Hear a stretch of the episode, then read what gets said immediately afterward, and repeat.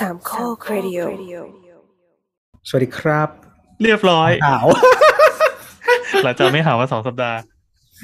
สองเหรอสัปดาห์เดียวอ๋ออีกรายการอีกรายการหนึ่งอีกรายการหนึ่งก็อั้นทันใช่ถูกต้องยังไงครับ ต้องไปเทอราปีนะ ไม่หรอกไม่หรอกต้องตั้งใจมากกว่านี้ อย่าเหม่อเมื่อกี้นั่งอ่านบทความที่จะมาพูดอยู่ เรียบร้อยเลยเย้ยก็อย่างนี้อะไรวะหาอีกแล้วพรุ่งนี้นอนน้อยนอนน้อย หายไปสัปดาห์หนึ่งนะครับสารภาพบาปว่างานโคตรยุ่ง เมื่อคุณทำธุรกิจกงสีนะครับ แล้วมีคนในบ้านติดโควิด แล้วแม่งก็คือแบบเป็น home office ทุกคนทำงานที่เดียวกันนอนที่เดียวกัน มันก็บูมลามหายไปครึ่งออฟฟิศอันนี้ลูกน้องด้วยปะเห็นลูกน้องเป็นอีก wave หนึ่งนี่ลูกน้องเป็น wave ก่อนหน้านี้ แล้วก็อ๋ออันนี้คือ wave wave บ้ามันมีมันมีเวฟซึ่งไม่ได้เกี่ยวข้องไม่ได้เกี่ยวข้องกันใช่ไหมก็นั่งทำงานด้วยกันแต่ว่าแบบลูกน้องคงเคยติดไปแล้วอะไรอย่างงี้มั้ง แล้วก็อ่าตอนนี้อยู่ในสภาวะที่แบบ ก็คือถ้ามึงไม่มีไข้ไม่ไอจนแบบน่ากลัว มันก็ไม่มีใครจิ้มเอทีเคนี่บอกว่าอ่าทุกคนก็เลยตามเลยละกันอะไรอย่างงี้ก็ คือยิ่งคนลดอย่างเงี้ย คนคนลดก็คือแบบไม่มีใครอยากตรวจ เพราะว่าเขาเขามีเงินเดือนแล้วบวกกินค่าเที่ยวนึกออกปะอืมก็คือถ้ามึงโดนกักตัวปุ๊บรายได้มึงหายไปครึ่งหนึ่งอะไรอย่างเงี้ยแล้วมันก็อยู่บนรถบรรทุกกันอยู่เนี่ยไม่ค่อยแต่นี่ก็คือสุดท้ายก็คือลาม คือพ่อกับแม่คือรอดทุกเวฟ เวฟแรก เวฟที่ลูกน้องโดนก็คืออากงกับพี่โดนแล้วก็คิดว่าอืมเออรอดแล้วเราคือแบบไม่มีอะไรแล้วอะไรอย่างงี้ก็คือ มาเวฟนี้ก็คือมาทางบ้านฝั่งแม่ ก็คืออาอาเราทำงานอีกบริษัทหนึ่งก็คือที่ทำภายในรถยนต์ก็คือ มีคนพาเข้าที่บ้านนู้น แล้วก็ติดทานอาอาก็มาติดพ่อแม่ก็เรียบร้อยโดนกักตัวไปสองคนนะครับ workforce ก็เหลือเรากับพี่สาว ซึ่งพี่สาวมีก็เหมือนไม่มีอะก็เลยกลายเป็นต้องทำทุกอย่างเอง ช่วงสัปดาห์ที่ผ่านมา แล้วแบบคือเนื่องจากที่บ้านคือยังเป็นตีเช็คนึกออกปะก็จะแบบขึ้นไปห้องนอนแล้วก็แบบมีเช็คสอดมาใต้ประตูเช็คจากผู้ป่วยปะจากผู้ป่วย มันก็ไม่ถึงกับใต้ประตูหรอกแต่ว่าบางทีคือพ่อขี้เกียจเปิดประตูไงแบบสอดเช็คออกมาใต้ประตูฟึบ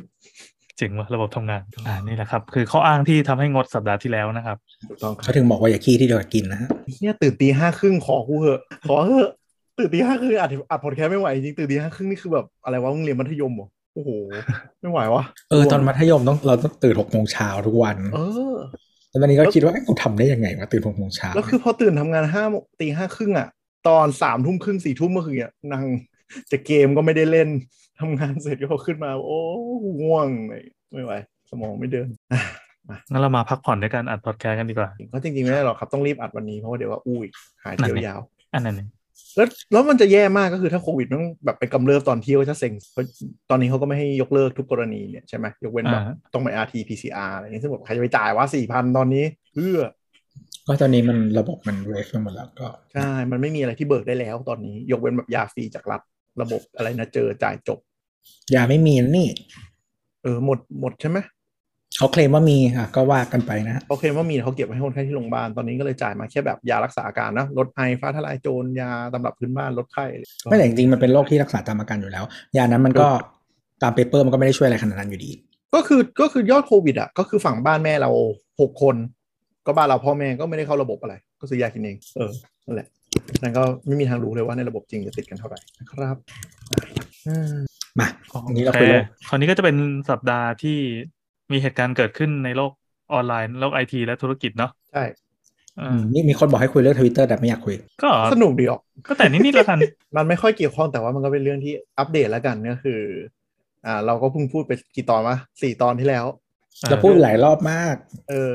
ไม่บอกดีลมันมีมูฟเมนต์ทุกสัปดาห์เว้ยแม่งเหมือนเล่นใช่ขายใช่เล่นขายของเล่นกันอะ ก็คือล่าสุดนะคก็รับอีลอนมั people ส involved มันเล่นขายของเล่นอยู่แล้ว ใช่ก็ล่าสุดนะครับอีลอนมัสก็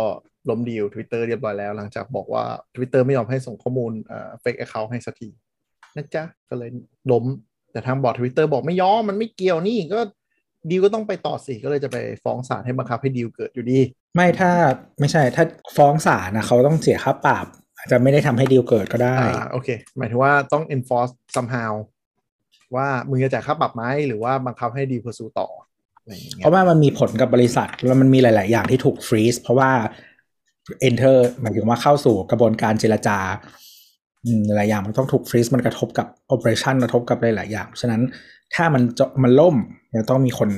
เสียค่าใช้ค่าจ่ายปรับอ่า ว่าใครเป็นฝั่งล่ม ใครใครเป็นฝั่งที่ผิดใช้คำนี้ดีกว่า ซึ่งก็คือถ้าสมมุติไปตีกันในศาลแล้วพิสูจน์ได้จริง ๆ ว่า Twitter ส่งข้อมูลไม่ให้ครบตามสัญญา ฝั่ง Twitter จะเป็นคนผิดก็ได้นึกออกปะ เพราะว่าแบบกู due diligence แล้ว มึงไม่ยอมส่งข้อมูลให้ due diligence คือการตรวจสอบข้อมูลบริษัทนะครับ คือ Twitter ไม่ยอมให้ความร่วมมือเองเนี่ยความผิดก็จะอยู่ที่ Twitter ก็นั่นแหละ ซึ่งความเกรียนของอีลอนมัสก็คือหลังจากประกาศว่าล้มดีลก็คือนางก็โพสต์มีมในตัวเองว่าแบบอะช่องแรกก็คือเป็นรูปเป็นรูปตัวเองขำว่าแบบ they said I couldn't buy Twitter บอกว่าเออกูซื้อ Twitter ไม่ได้หรอก แล้วก็ then they wouldn't disclose bot info คือแบบไม่ยอมเปิดเผยข้อมูลบอทดันที่สามก็คือ no they want now they want to force me to buy Twitter in court ก็คือไปศาลเพื่อจะบังคับให้ซื้อ สุดท้ายก็เป็นช่องสุดท้ายเขียนว่า now they have to disclose bot info in court ซึ่งมีบางคนมองว่าอันเนี้ยแม่งตั้งใจทำคือกลายเป็นว่าข้อมูไปลถ้าไปคอร์ดมันจะกลายเป็น public information อาจจะไม่เข้าบิกหรอกอันนี้ไม่รู้เหมือนกันแต่กลายเป็นว่า จากที่แบบคือถ้าไม่สามารถส่งข้อมูลได้แล้วแยกไปเงียบๆอะตอนนี้เลยกลายเป็นว่าพอมี มีสารเข้ามาร่วมถูกปะอืมก็อาจจะต้องโดน scrutinize เออเขาเรียกอะไรเจาะหาข้อมูลอะไรมากกว่าที่ควรจะเป็นในดีลแบบเอกชนซื้อกันเองแล้วอะอืมก็เลยไม่รู้ว่าอีลอนตั้งใจหรือเปล่าว่าจะแก้เผ็ด Twitter พอเดาได้ไหมว่าตกลงมันจะเอาหรือมันจะไม่เอา ไม่รู้ไม่เป็นคนที่เดาไม่ออกที่เขาอาจจะอยากได้อยู่ก็ได้นะ แต่ว่าถ้ามันเออคิดว่างั้น ไปเรื่อยๆ แล้วมันมีปัญหาเดี๋ยวมันต้องเปลี่ยน offer อะไรอย่างเงี้ย แต่คนคนนี้ก็เป็นคนที่เอา Tesla Roadster ยิงใส่จรวดขึ้นไปยิงเล่น แล้วให้ปล่อยไปลอยนอกอวกาศนะ good publicity ก็ใช่ แต่มูลค่าก็เป็นบิลเลียน operating cost จริง ๆ มันไม่ได้อะไรขนาดนั้นนะเออแต่แต่เป็นคนไม่โง่อะทำอะไรมีจุดประสงค์อะอืมแต่แต่อันเขาเรียก unpredictable เดาไม่ได้ ก็เป็นความกวนตีนในแบบ ซึ่งถามว่ามันเกี่ยวข้องกับประเด็นวันนี้ไงมันก็มีความเกี่ยวข้องหน่อยๆของของการที่มันเป็น business empire ใหญ่ ๆ เนาะ ว่าจะมีการซื้อการควบรวมการเปลี่ยนผู้ถือหุ้นเนี่ยมันกระทบยังไง เพราะในมุมของคนทั่วไปคือ เอกชนกับเอกชนทำไมรัฐหรือว่าส่วนกลางหรืออะไรก็หรือกฎหมายอะไรต้องเข้ามายุ่งนึกออกปะอืมก็ซื้อไปดิทำไมต้องมายุ่งอะไรอะไร แต่สิ่งที่แบบคือเขาเรียกอะไรเศรษฐกิจหรือเศรษฐศาสตร์ได้เรียนรู้ก็คือว่า ถ้าในระบบทุนนิยมเนี่ย ใครมีอำนาจเหนือตลาดปุ๊บตลาดจะชิมหายทันทีอำนาจเหนือตลาดนะครับ อืมใช้คำว่าเริ่มอำนาจเหนืเริ่อมมีศัพท์เศรษฐศาสตร์มาละเอออำนาจเหนือตลาดเรียกว่าอะไรวะ ภาษาอังกฤษเลยไม่รู้เหมือนกันแต่ชอบภาษาไทยอะชื่อมันดูเท่มันดูแกรนด์ดิอำนาจเอเหอนือตลาดคำคำภาษาอังกฤษไม่ได้คำเนี้ยเออก็คือเหมือนกับพูดง่ายๆก็คือสมมุติ ถ้าเป็นตลาดที่ผู้แข่งขันมันน้อยรายขึ้นมาอย่างเงี้ยแล้วเจ้าเบอร์หนึ่งเบอร์สองมันมีมาเก็ตแชร์สมมติ99%แล้วจับมือกันหัวขึ้นราคาทั้งหมดอะก็เราก็จะตายคือคนเขาเรียกอะไรคอน sumer ก็จะตายหาทันทีอืมใช่ไหมก็แบบเหมือนจริงๆถ้าจะเข้าประเด็นเรื่องเรื่องการเอ่ออมผูกขาดตลาดหรืออะไรอย่างเงี้ยอืมเออ จริงๆมันเป็นคำที่ในกรรมการเขาชื่ออะไรนะหน่วยงานเขาชื่ออะไรนะเออนั่นดิเออนั่นแหละ ที่แบบว่า OTCC อะไรที่อะคณะกรรมการกำกับการค้า เออ ที่เขาใช้อะ อย่างดีลสำนักงานคณะกรรมการการแข่งขันทางการค้าดีลที่มันยิ่งใหญ่ในบ้านเราที่ผ่านมาในวงการ เราเรียกตลาดนี้ว่า grocery retail แล้วกันนะอืมเออมันมีผู้เล่นเจ้าหนึ่งที่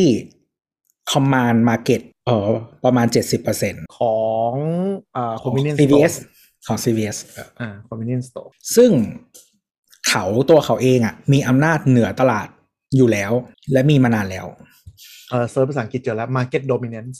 อืมอืมอืมอืมมีคำว่ามีอำนาจเหนือตลาดก็คือ สามารถกำหนดทิศทาง direction ของตลาดได้ เนื่องจากตัวเองอาจจะมี market share เกิน 50%หรือ significant แบบเขาเรียกว่าอะไร ใหญ่ระดับที่จะกำหนดราคากำหนดเขาเรียกอะไรอะ กำหนด supplier กำหนดอะไรอย่างนี้ได้ คือจริงๆ บางตลาดสักสามสิบเปอร์เซ็นต์อะก็กำหนดใช่ได้แล้วใช่มันอยู่ที่นิยามของของแต่ละประเภทการแข่งขัน คือบางอินดัสทรีที่ผู้เล่นมันเยอะมากอย่างเงี้ยการที่คุณมีเกิน35%บางประเทศนะใช้35%เนี่ยก็ถือว่าคุณมีอำนาจใหญ่มากในตลาดแล้ว คือมันมันมีองค์ประกอบหลายอย่าง เช่น จะเอาเอาตลาดนี้เลย ตลาด CBS เนี่ยอืมมันเป็นตลาดที่ถ้า คือจริงๆอะมันจะมีคู่แข่งที่ไม่ได้อยู่ในตลาด ไม่ได้อยู่ในตลาดเดียวกันแต่เป็น replacement product ใช่ไหมหมายถึงว่าเป็นสินค้าทดแทนก็คือของตลาดนี้คือปกติจะเป็นร้าน mom and pups โอ้ห่วย เออโชว์โชว์หวยอ่าโอเค ภาษาไทยนะครับก็คือในในวงการเขาเรียกร้าน mom and pups ก็คือร้านพ่อแม่ ไม่ใช่บริษัทพ่อแม่จำกัดนะเร็วเออร้านโชว์หวยร้านอะไรอย่างเงี้ย อันเนี้ยมันคือ สินค้าทดแทนของตลาดนี้เนาะเพราะว่าอืมมันเป็นร้านที่ขายของใช้ในชีวิตประจำวันของกินของใช้อืมเหมือนกัน แล้วก็เออแบบส่วนใหญ่มันจะขนาดเล็กอะแล้วก็สามารถเราสามารถเข้าถึงได้ง่ายเนาะอืมทีเนี้ยตลาดเนี้ยถ้าคุณจะเข้าสู่ตลาดแบบมี Impact อะมัน require capital เยอะมาก ๆ แล้วก็ต้องมีที่ดินต้องมีนู่นนี่นั่นนึกออกไหมฉะนั้นคือ มันยากมากที่มันจะมีคน break in มันจะมีเข้าสู่ตลาดเป็นรายใหม่ แล้วสร้าง Impact ในตลาดหรือว่าเกณฑ์ market share ได้อืมคือมันยกตัวอย่างอะสมมติสมมติเอ่อเสาโทรศัพท์แล้วกันอืมมีเจ้าที่อยู่ตลาดเนี้ยวาง deploy เสาไปทั่วประเทศแล้ว แล้วก็ตัดสินใจที่จะแบบขึ้นราคามหาศาล แล้วก็ใช้เอ่อสิทธิ์ในที่ลงทุนในเสาตัวเองเนี้ย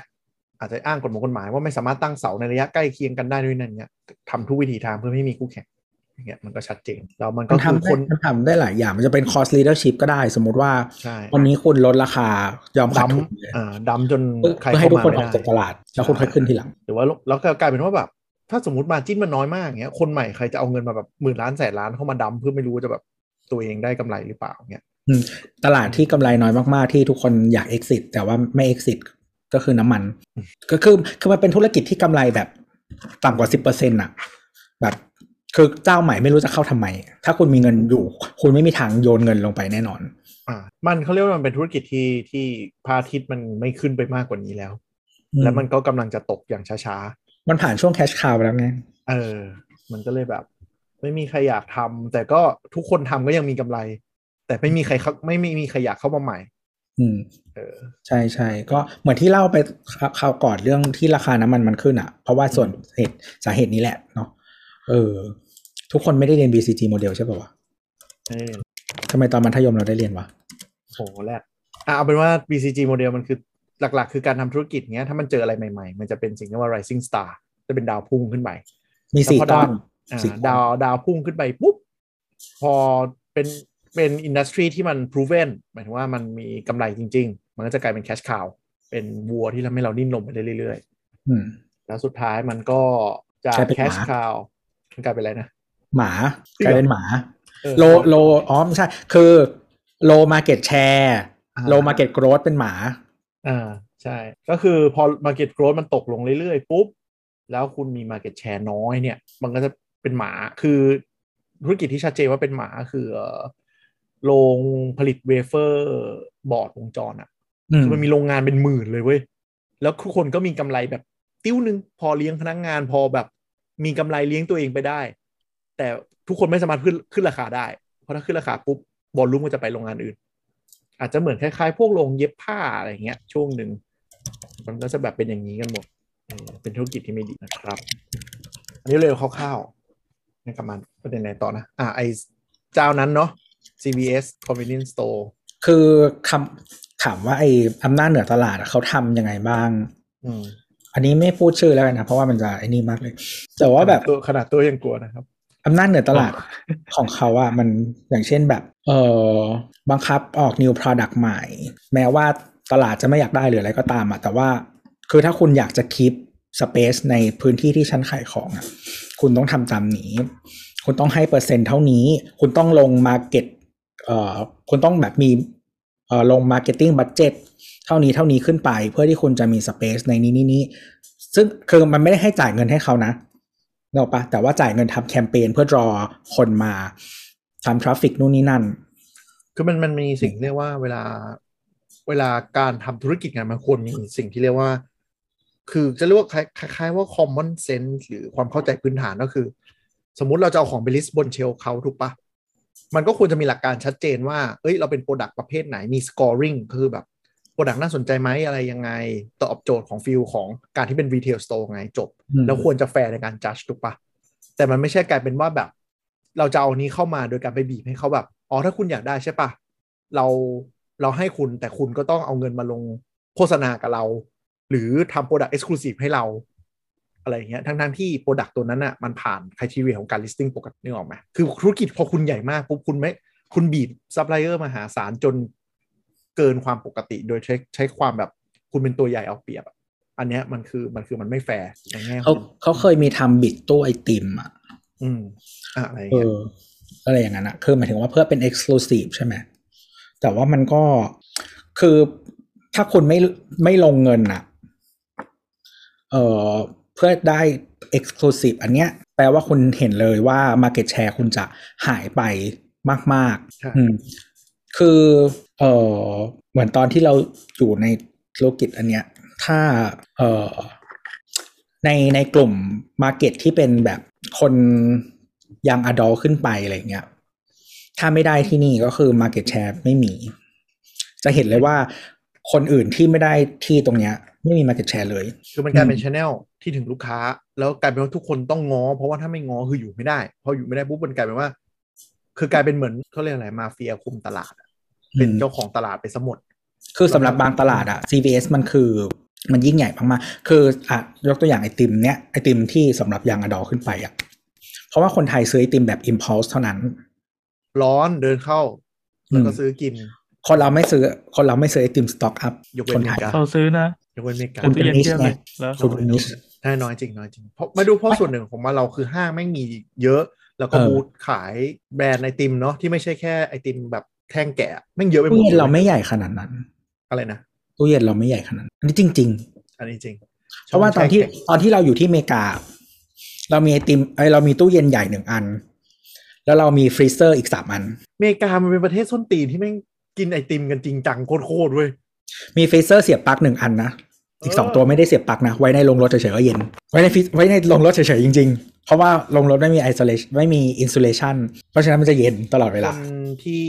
เอ่อชาวอเมริกาหรือว่าชาวแคนาดานะครับ ที่อยู่เขาซื้อตู้เย็น ไม่ได้เอาไว้แช่เย็นครับ ตู้เย็นเอาไว้คงอุณหภูมิไม่ให้มันเป็นน้ำแข็งอ๋อเออคือไอตู้ freezer ในกระดาษอะในในในโรงรถอะก็แบบใส่เนื้อใส่อะไรลงไป แล้วมันก็จะเย็นอยู่อย่างนั้นใช่เพราะว่าก็แต่เราอยู่ในรัฐที่เย็นใช่ไหม แบบ Midwest แล้วมันคือหน้าร้อนมันก็กี่องศาวะยี่สิบกว่าอะไรเงี้ย ไม่ถึงดีอะมันก็อยู่อย่างนั้นแหละเย็นเนนอะเอออืมนั่นก็คือความตลกก็คืออย่างเช่นมุดอยู่แคนาดาอย่างเงี้ยถ้าช่วงหน้าหนาว แค่ครึ่งปีที่เป็นแบบไม่ใช่ summer อะเขาก็เอาของแช่แข็งอะใส่ ถุงอะแล้วก็วางไว้ริมหน้าต่างก็ได้แกะไก่แช่แข็งแล้วไม่ต้องทำอะไร แล้วตู้เย็นที่อยู่ในครัว หน้าที่ของมันคือตู้คงอุณหภูมิประมาณ3-4องศาเว้ยเพื่อให้เป็นของสดแต่ของแช่แข็งอะก็ทุกอย่างคือโยนไปนอกหน้าต่างวางไว้ตรงระเบียงแช่แข็ง ไก่แช่แข็ง ผักแช่แข็งออกมาอะไรเงี้ยแล้วก็ค่อยย้ายมาเข้าตู้เย็นเพื่อดีเพื่อเอ่อเหมือน defrost ช้าๆแล้วก็ค่อยไปทำกับข้าวคือฟังก์ชันแม่งกลับได้กับคนไทยนะอืมอ่านั่นแหละนั่นคือเหตุผลว่า เออจริงๆถ้าใครลองไปซูเปอร์นะฮะเมืองไทยก็ยังน้อยอยู่ไอที่มันแบบไอติมเป็นแพ็คอะที่ที่ไม่ใช่ไอติมตักนะ ไม่ไม่นับแบบแพ็คตักนะแพ็คที่เป็นแบบเป็นเป็นอินดิวิ a l แพ็คอะที่เป็นแบบเขาเรียกว่าอะไร popsicle ภาษาไทยอะไรวะเหมือนหวานเย็นอะหวานเย็นเออเอออะไรอย่างนั้นหรือว่าพวกแบบโคนหรือพวกอะไรอย่างเงี้ยทั้งหมดอะเราจะไม่ขายเป็นแพ็คกันแล้วเพราะเราไม่สต็อกอืมเราซื้ออินดิวิ a l เท่านั้นเรื่องของแบบเนี้ยมัน impulse เท่านั้น เพราะฉะนั้น market ที่ใหญ่ที่สุดมันคือผ่าน CVS convenience store นะครับเออมันมันมันจะไม่เหมือนของใช้อย่างอื่นที่ที่เราซื้อแพ็คใหญ่ได้เนอะไอติมเราใช่ไม่ซื้อฉะนั้นมันซื้อที่นี่เท่านั้น ซื้อแล้วก็กินเลย เออ เหมือนเหมือนวันแรกที่เราไปทำงานอะแล้วมีคนถามเราว่า คิดว่าคู่แข่งของเราคือใครอ่าฮะเออ เราไม่ได้ตอบบริษัทที่ขายไอติม เราตอบว่าเลยอืมขนม เพราะว่าถ้าคนคู่แข่งอะเข้า CVS นี้ไม่ได้อะแปลว่าเขาไม่ใช่คู่แข่งของเราแล้ว ไม่มีวันที่คนจะไปซื้อแบรนด์อื่นแน่นอน นี่คือ power ของที่ขายใช่ คือกลายเป็นว่าเราเราคือธุรกิจ CVS เนี่ยทุกคนชอบคิดว่าบางคนชอบคิดว่ามันเป็นธุรกิจขายของ ไม่แต่จริงๆมันคือธุรกิจ location คือพอ location ดีปุ๊บเอาส้นตีนอะไรไปขายก็ขายได้ location location location ขายตั๋วคอนเสิร์ตจ่ายค่าน้ำค่าไฟ จองรถทัวร์ถูกปะ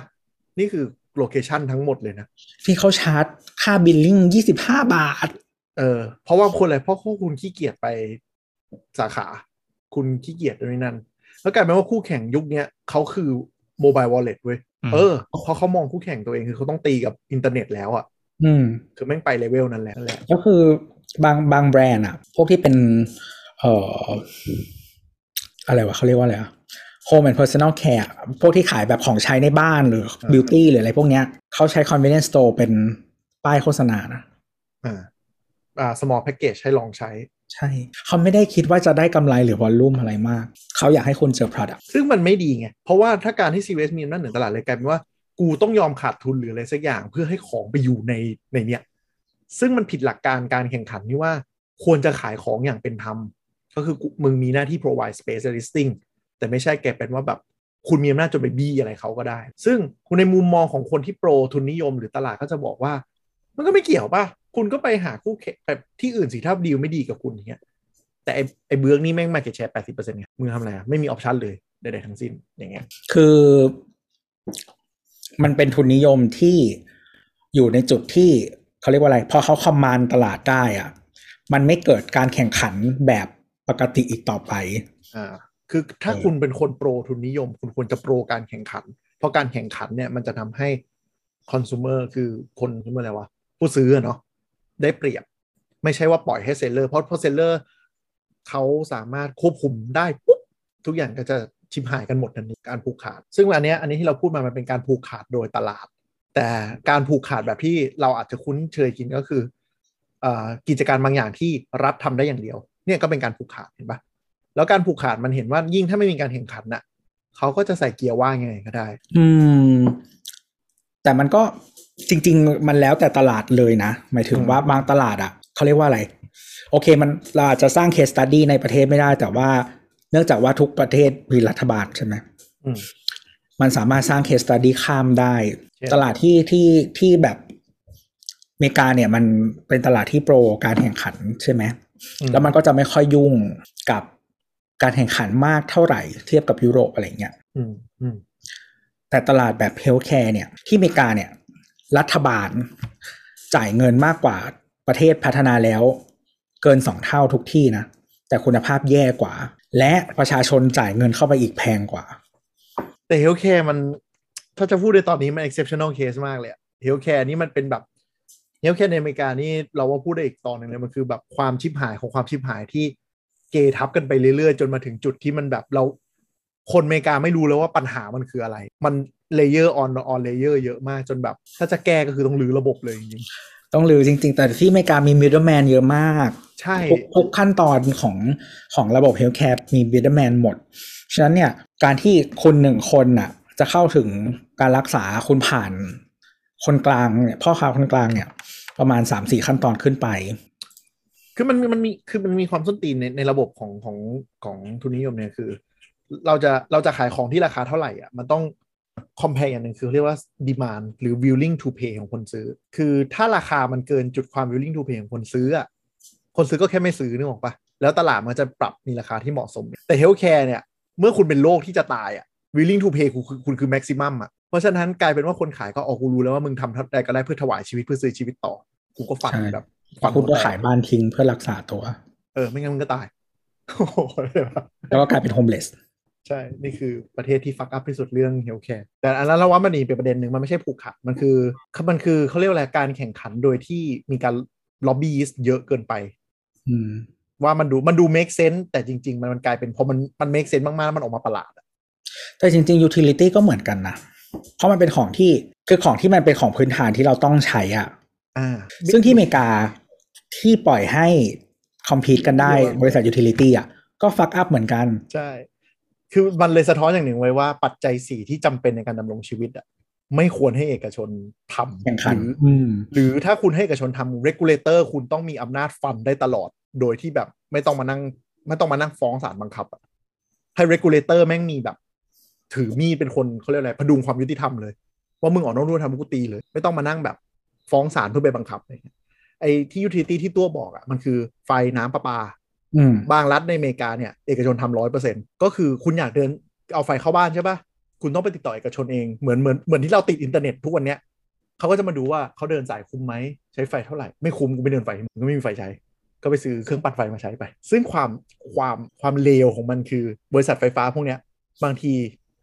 ค่าไฟมันถูกแล้วกำไรไม่เยอะอืมแม่งดับโรงไฟฟ้าทิ้งมันดับโรงไฟฟ้าทิ้งโดยอ้างว่าแบบมีปัญหาที่ระบบ เพื่อจะทำให้ อ่าวัตต์มันในระบบมันตกถูกปะแล้วราคามันขึ้น คืออเมริกานี่มัน fuck up ขนาดว่าค่าไฟแม่งวิ่งกันเป็นรายชั่วโมง ใช่ คือหมายถึงว่าคำนวณเป็นแบบเหมือนเหมือนเหมือนเรา trade หุ้นอะช่วงนี้ช่วงนี้ฉันกดใช้ไฟเพิ่ม supply ไฟในระบบไม่พอต้องไปดึงมาจากซอสที่แพงกว่า มิเตอร์แม่งเป็นแบบตลาดหุ้นอะ run อัตโนมัติ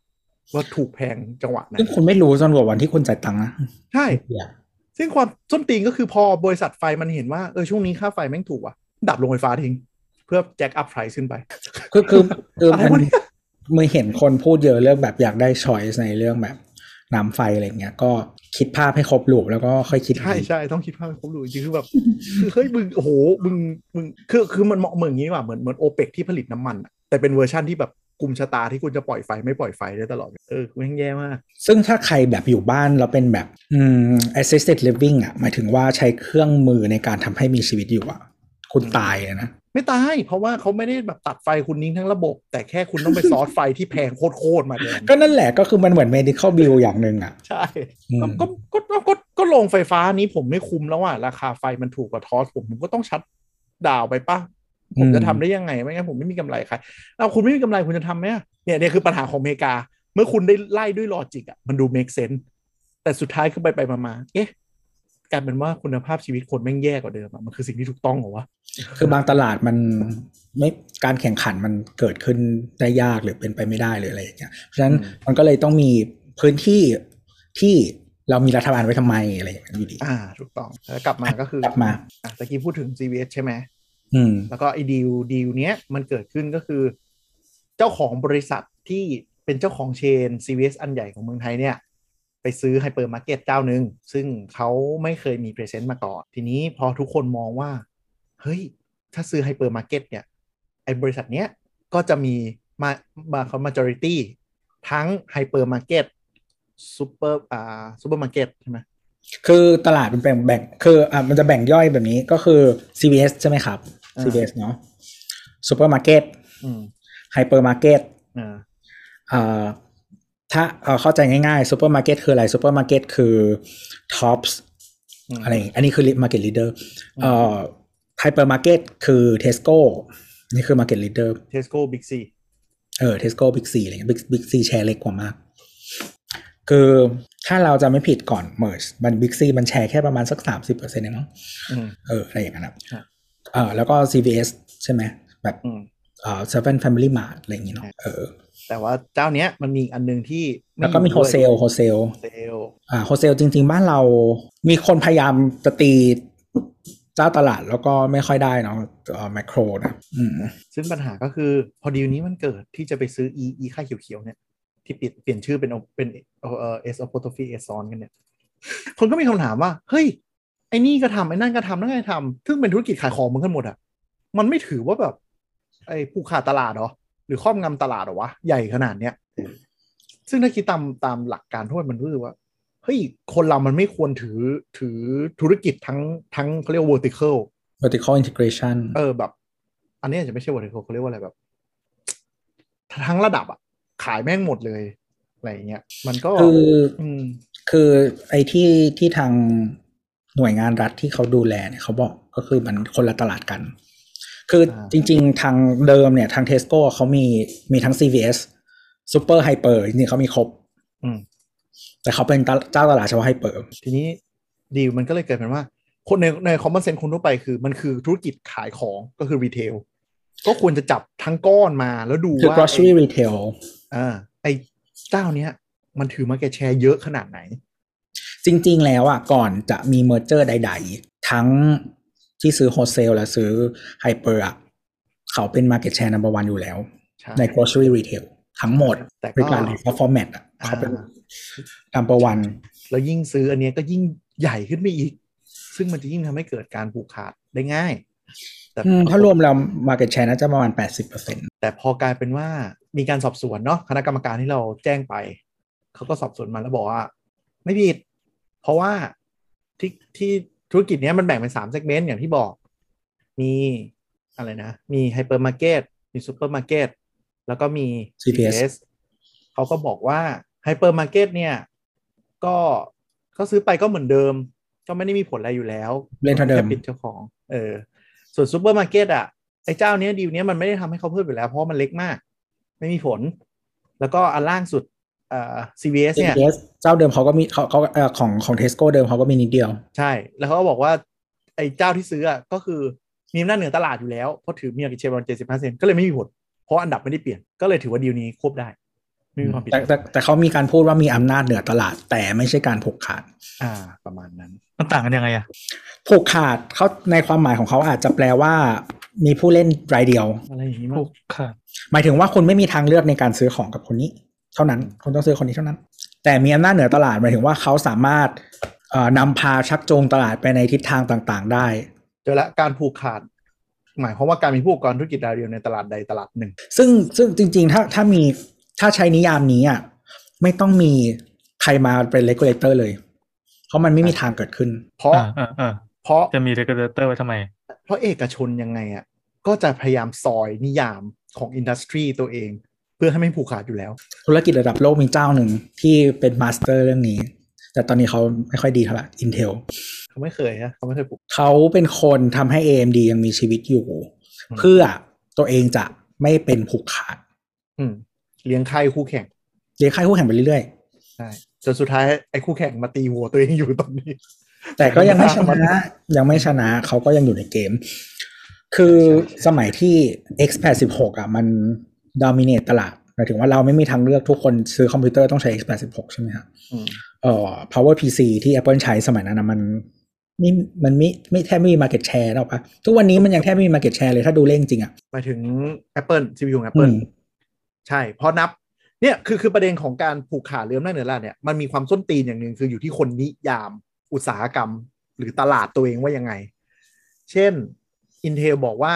แต่ Apple บอก iPad เป็นคอมพิวเตอร์นะ ใช่แต่แต่แต่คือนี่คือความนี่คือความเหี้ยอย่างนี้เว้ยถือว่าอิน Intel บอกว่า เฮ้ย กูไม่ได้กูไม่ได้เป็นคนอะไรนะ ผูกขาด CPU เพราะว่า CPU เนี่ย มันมีเยอะ เครื่องคิดเลขก็ใช้ CPU เครื่องใช้ไฟ CPU กูแค่ CPU คอมพิวเตอร์กูถามว่ากูผูกขาดได้ไง ไม่เกี่ยว แล้วทำไมโรงผลิต CPU ห่วยๆทำไมเขาไม่ขึ้นมาสู้เองอะเราก็ไม่ได้ผูกไม่ได้ไม่ได้ไปกีดกีดกันอะไรเขานึกออกปะอืม แต่แบบ Intel แบบ license เอ่อ X86 อะ ให้แค่ AMD กับ VIA มั้ง แล้ว VIA ก็เจ๊งไปแล้ว อะไรประมาณนั้นอะก็ไม่แล้วได้ก็เลยต้องเก็บ AMD AMD ไว้ มึงอย่าจึงมึงอย่าตาย เอออรกูจะได้ไม่ไปอยู่คนเดียว เออแต่ว่ากูโดมิเนตตลาดนะ แต่ว่ามึงจงเป็นลูกไล่เล็ก ๆ ของกูต่อไป ใช่ แต่เวลาโดน investigate ก็แบบนี่ไง กูมี AMD ก็ลูกค้าก็มีเลือกไม่ชอบ Intel ก็ไป AMD แล้วด้วยด้วยสิทธิบัตรและด้วยโครงสร้างตลาดก็ทำให้เราเป็นอ่าคน dominate โดยที่กูไม่ได้ทำอะไรผิดอะ ก็แค่กูทำของดีเกินไปนี่อะไรแบบนั้น ใช่ มันก็จะมีความส้นตีนอย่างอืมนั่นแหละครับ เราก็เลย ตอนนี้เราก็เลยคือ เอ่อตลาด modern trade เนี่ย ซึ่งมันกิน เอ่อ traditional trade หรือร้าน mom and pops ไปเรื่อยๆเนี่ยนะอืมก็ทำให้เรามีตัวเลือกแบบทุกวันนี้ แต่เออแต่จะบอกว่ามันเคยมี report ตัวเขาที่บอกว่าใน CVS อะเขาไม่ได้ใหญ่นะ เพราะว่าถ้าคุณนับร้านขายของทั้งหมดที่รวมโชว์หวยด้วย เขาก็ยังไม่ได้ใหญ่ เพราะว่าในยามเขาคือเขาขายของเหมือนโชว์หวย ถ้าคุณนับร้านค้าแม่งเขียนคำนี้เลยเว้ยร้านค้าทั้งประเทศ เขาไม่ถึงแบบสามสิบเปอร์เซ็นต์ด้วยซ้ก็มันไม่ถึงอยู่แล้วแต่โชว์หวยมันมันไม่สามารถแบนด้วยกันได้แล้วบอกว่า ทุกต่อไปนี้เดี๋ยวเราจะไม่ซื้อสินขายสินค้าแบรนด์เองต่อไปำใช่นั่นแหทำละได้เหรอ ถึงบอกว่ามันกลายเป็นว่าการที่จะแบบดูเรื่องการแข่งขันตรงเนี้ย กลายเป็นว่าทีมทนายหรือว่าทีมคนเขียนรีพอร์ตใครไฟท์เก่งอะได้เปรียบ หรือแบบอืมวันพรุ่งนี้ร้านมัมแอนพับทุกอันจะออกแบบของไว t ์ a เลเบลขึ้นมาขายกับ คู่แข่งเนี่ยไม่มีมันทำไม่ได้ใช่แต่แบบคุณสามารถแบบของอันไหนขายดีพรุ่งนี้คุณออกของไว t ์ a เลเบลแข่งได้เลยนั่นแหละครับ ก็ดีลนั้นก็เกิดขึ้นไปแบบแบบงงๆ แบบค้านสายตากรรมการแล้วกัน เหมือนเหมือนคณะชชนะคะแนนอะแต่ค้านสายตากรรมการ ทีนี้ความดราม่าของการควบรวมกิจการที่มาเป็นตอนนี้ก็คือ ไอ้บริษัทแม่เจ้าเนี้ยก็อยู่ๆก็ประกาศดีลอีกอินดัสทรีหนึ่งนะครับ โทรคมนาคม โอ้โห รวมเฉยเลยจ้าอ่า เขาอยู่คนละ industry กัน เพราะว่าบริษัทที่จะซื้อกิจการเนี่ยเขาอยู่ในเอ่อธุรกิจเอ่ออินเทอร์เน็ตที่พื้นฐานไม่เคลื่อนที่ แล้วก็ธุรกิจร้านกาแฟ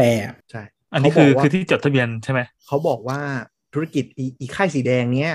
ไม่ใช่ธุรกิจมือถือเป็นธุรกิจ convergence อ่าอ่าอ่าอ่าถูกไหมเราเราไม่ได้เป็นเป็นแค่ใส่ซิม แต่เรามีอินเทอร์เน็ตบ้างเรามีทีวี เรามี media ใช่ไหมเรามีบันเทิงอีกจัดคอนเสิร์ตด้วยอ่านี่มือถือเพราะมือถืออยู่อีกบริษัทบริษัทหนึ่งจริง ๆ มือถืออยู่อีกบริษัทหนึ่งใช่เนี่ยมันเป็นบริษัทลูกร้อยเปอร์เซ็นต์นะแต่แต่ว่าแต่ว่าเขาอ้างเรื่องนี้จริง ๆ ว่าเราอะคือมือถืออะเป็นแค่แบรนด์หนึ่งของเรา เราทำ convergence ทั้งหมด เพราะฉะนั้นก็คือจะมาบอกว่าเราเป็นผู้เล่นเดียวกัน เพื่อซื้อ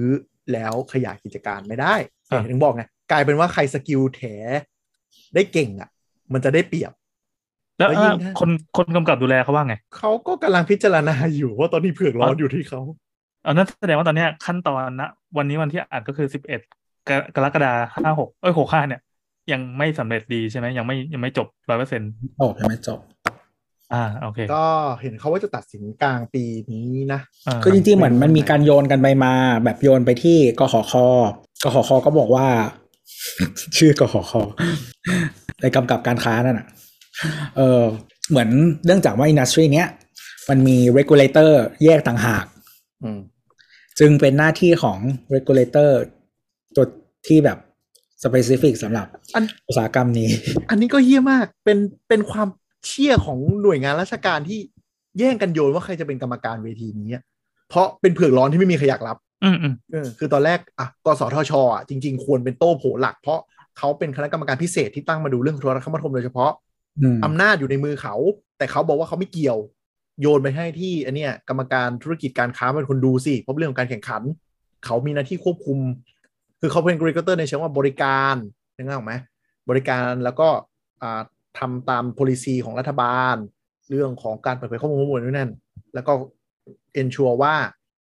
ทุกคนทำตามกฎหมาย อันนี้ที่เขาอ้างนะ แต่ไอพอโยนไปที่คณะกรรมการแข่งขันคณะกรรมการแข่งขันก็พูดว่าเฮ้ยไม่เกี่ยว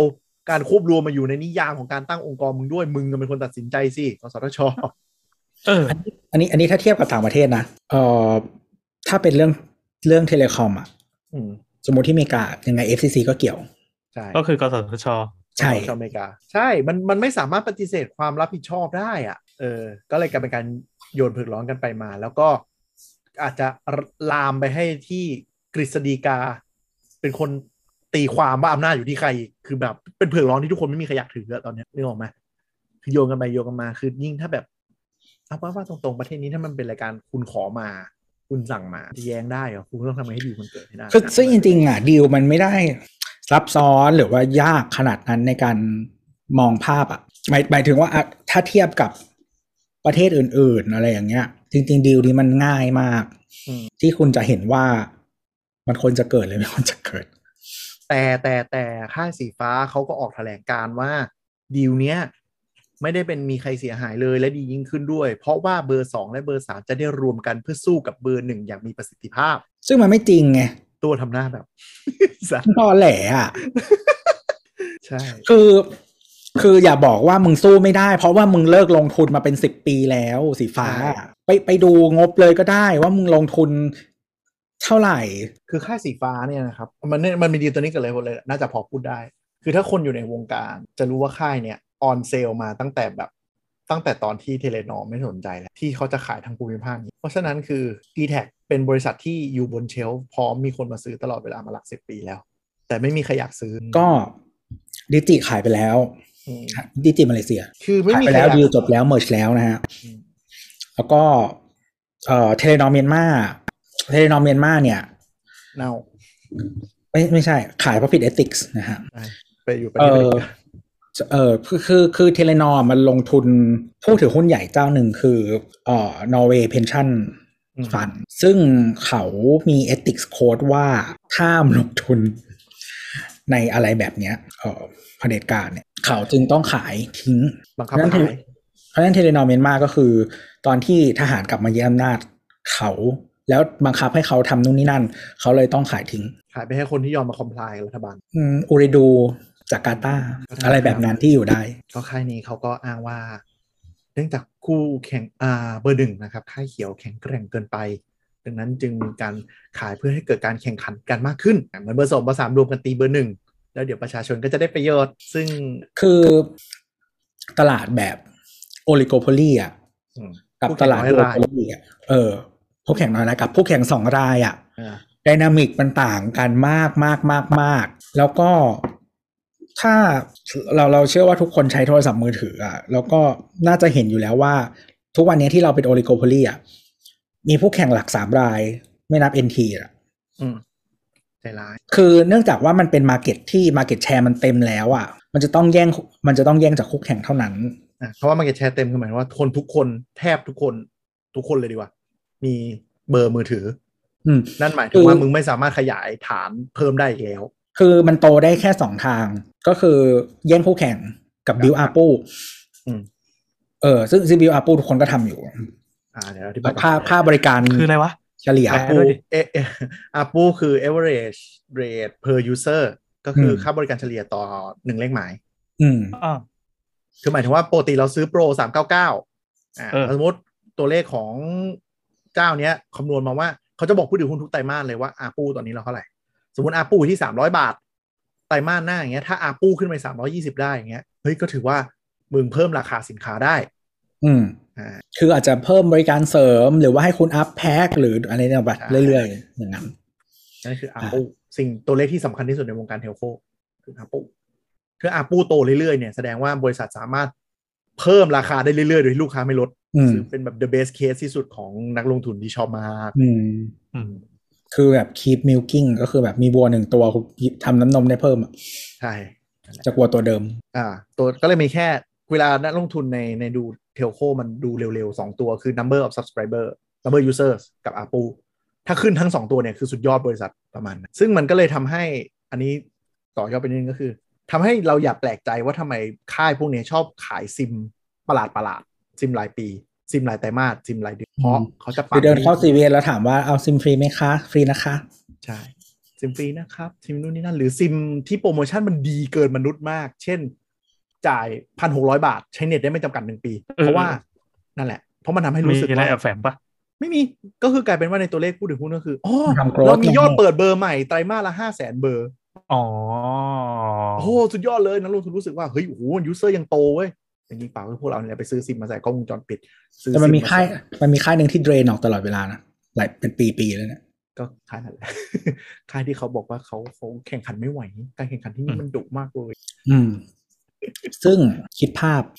วันนี้มีสามเจ้า เจ้าที่แม้แต่ว่าเจ้าที่เขาจะ struggle หมายถึงว่าเขาแบบ เออ ไม่ไม่ไม่ไม่อยู่ในภาวะที่แข่งขันได้ดีอะเขายังแข่งขันอยู่ เออถ้าวันที่มันเหลือแค่สองคนน่ะ คุณก็มีมียูเซอร์ในมือจำนวนมากแล้ว คุณก็อยู่ยิ้มยิ้มๆอะใช่ก็คือกลายเป็นว่า ลูกค้าก็จะเด้งไปมาแค่สองค่าย สมมติเราอืมไม่พอใจค่ายนี้ ฉันจะขู่ย้ายค่ายแล้วนะเขาก็จะบอกว่างั้นมึงก็ไปทางนู้นแล้วกันแล้วเดี๋ยวหกเดือนใหม่มึงก็ต้องมาเล่นมึงก็กลับมาหเพราะมึงไม่มีตัวเลือกคือมันวนสามก๊กไม่ได้นึกออกปะคือจริงๆคือจริงความเขาเรียก ในอุดมคติมันควรจะมีผู้แข่งไม่จำกัดราย เราเลือกใครก็ได้ช้อปปิ้งเลย ว่าโอ้โหฉันมีคุณมีผู้บริการ 20ราย เลือกค่ายได้ตามใจใช่ไหมแต่ในความเป็นจริงคือธุรกิจนี้เป็นธุรกิจที่ลงทุนมหาศาลมาก เป็นหลักหมื่นล้านแสนล้าน เพราะฉะนั้นโอกาสที่จะมีคู่แข่งเบอร์สี่โผล่ขึ้นมาแล้วสู้ได้เนี่ยแม่งต่ำโคตรการที่ประเทศเราอะหรือประเทศส่วนใหญ่อะคงไว้สามเจ้าเนี่ย ถือว่าเป็น classic case แล้ว ทันทีถ้ามันลดลงไปเหลือสองเจ้าปุ๊บเนี่ย แย่เลย ซึ่งมันจะเป็นมันจะแย่จริงด้วย แล้วก็มีเคสที่หลายหลายประเทศที่เป็นสองเจ้า แล้วมันก็การแข่งขันจะโดนแช่แข็งพังอืมที่พม่าเออเมื่อก่อนมันมีผู้ให้บริการเจ้าเดียวชื่อ MPT นะฮะอืมเป็น partner กับ KDDI เอ่อวันที่มี MPT เจ้าเดียวอะ่ะ คุณต้องเขาเรียกว่าอะไรอะ่ะ ยิ่งกว่าซื้อบ้านอะเพื่อใช้เน็ต เพื่อจะได้ใช้มือถือหนึ่งเครื่อง คุณต้องรอ นานมากหลาย ๆ เดือนทำเอกสารต้อง get approved ต้องพิสูจน์ให้รัฐบาลทหารพม่าเห็นว่าทำไมคุณควรจะมีมือถือ วันที่รัฐบาลเปิดให้ประมูล แล้วมีผู้เล่นใหม่สองเจ้าคือ Ooredoo กับ Telenor เนี่ยคนพม่ายืนต่อคิวเพื่อซื้อซิมยาวมาก แล้วก็ทำให้ GDP พม่าโตขึ้นเป็นหลักหลายพันเปอร์เซ็นต์ เกิดอีคอมเมิร์ซทันที จากประเทศที่แทบจะไม่มีออนไลน์มาก่อน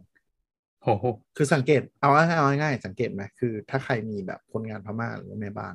จากเมื่อก่อนต้องมานั่งเขาหาโปรโทรกันอะเดี๋ยวนี้เขาใช้ส่งหนี้โทรเพราะมันประหยัดแต่ตรง Data โอนเงินโอนเงินอะไรอย่างเงี้ยแล้วแล้วเออเวลาที่เขามาบอกว่าการเหลือคู่แข่งเพียงน้อยรายหรือว่าแค่สองรายเนี่ย เออมันเป็นสิ่งที่ไม่จริงอย่างเงี้ย มันมันสามารถเอามาใช้หักล้างอะไรได้ไหมอะห รือก็อยู่ที่กรรมการเนี่ย อยู่ที่รอรอรอเจ้าภาพว่าจะเอาเหตุผล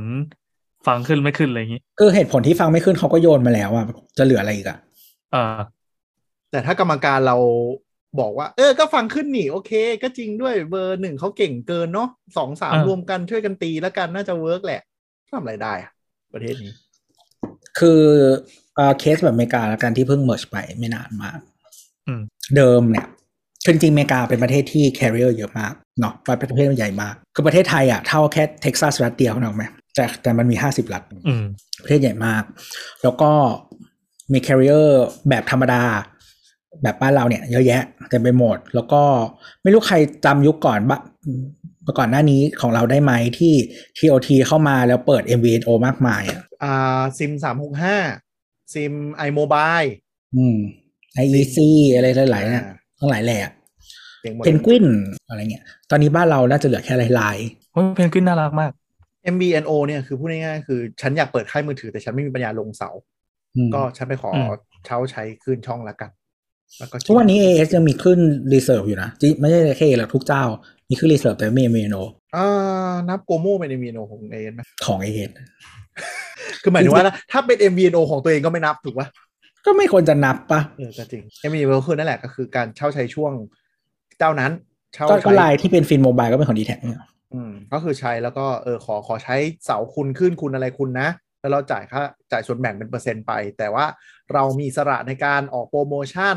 นู่นนนั่นเองอืมคือคือกำไรมันก็ไม่เต็มไม่เต็มหน่วยแต่ว่าคุณไม่ได้ต้องลงเงินก้อนแรกสมมติแบบสามหมื่นล้าน ซึ่งซึ่งสมมติวันวันนี้ สมมติมีคนใหม่อยากทำธุรกิจเนี้ยมีเงินสามหมื่นล้านมา มันไม่ได้คืนทุนไวขนาดนั้นนะคือแล้คืวอและโอกาสเจ๊งสูงด้วย เออ คือเงินต้องลงก็เยอะ ความเสี่ยงก็สูงการแข่งขันก็สูง แล้วกว่าคุณจะ turn profit กว่าทุกวันเนี้ยทั้งสามเจ้า ASD Tech True Move อะจะ turn profit เนี่ยทุกวันนี้ถึคือเขาเรียกว่าอะไรอะมันใช้เวลาเป็นสิบสิบปีนะ กว่าที่มันจะ write off ไอ้เงินลงทุนส่วนแรกออกไป จนมันมีกำไรทางบัญชีอะแต่แต่แต่ในฐานะรัฐอะก็ต้องเอื้อให้มีคนบ้าโดดเข้ามาบ่อยเอๆอเพราะว่าการที่มีคนโดดเข้ามา อย่างน้อยต่อให้เจ้านี้เจ๊งอะ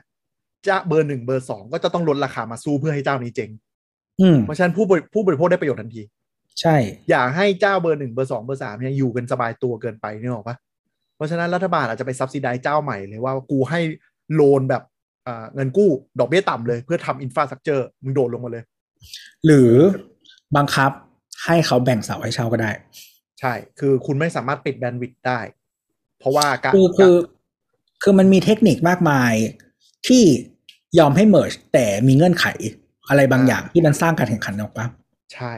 ก็คือจริง ๆ ดีลที่เราพูดไปก่อนหน้านี้อ่าซีเวสเจ้านั้นเขาก็มีเงื่อนไขว่าเมื่อเสร็จแล้วก็ต้องช่วยอุดหนุนวิสาหกิจชุมชน ต้องมีโควต้าขายของในร้านที่มาจากบริษัทในไทยที่เป็นขนาดเล็กกว่าเท่าไหร่ไม่รู้เกิน กี่เปอร์เซ็นต์เปอร์เซ็นต์ของมูลค่าอะไรอย่างเงี้ย bullshit ก็ไม่ประเด็นก็คือเขาทำอยู่ bullshit เพราะว่า ไม่เพราะเขาไปบี้เจ้าเล็กแล้วเขาได้มาจิ้นเยอะก็มัน bullshit อะมันไม่มีประโยชน์อะไรกับประชาชนสักอย่างอะใช่อะไรคือคือดีลเมืองนอกอะหลาย ๆ ที่เวลาเขา merge แบบเนี้ยเขาบังคับขายร้านทิ้งนะใช่ สมมติวันนี้ใช่คุณมีหมื่นคุณมีหมื่นร้านค้า แล้วคุณซื้อมาอีกพันหนึ่งอะใช่ อย่างน้อยคุณต้องขายออกไปสองพันใช่ คุณห้ามซื้อแล้วได้ประโยชน์จากการที่แบบได้ location ฟรีๆ for sale เลย แล้วอาจจะต้องขายต่ำกว่า ต่ำกว่าราคาที่มันควรจะขายด้วยซ้ำใช่เพื่อให้มีคนอื่นเข้ามา ใช่ หรือบังคับแตกตัว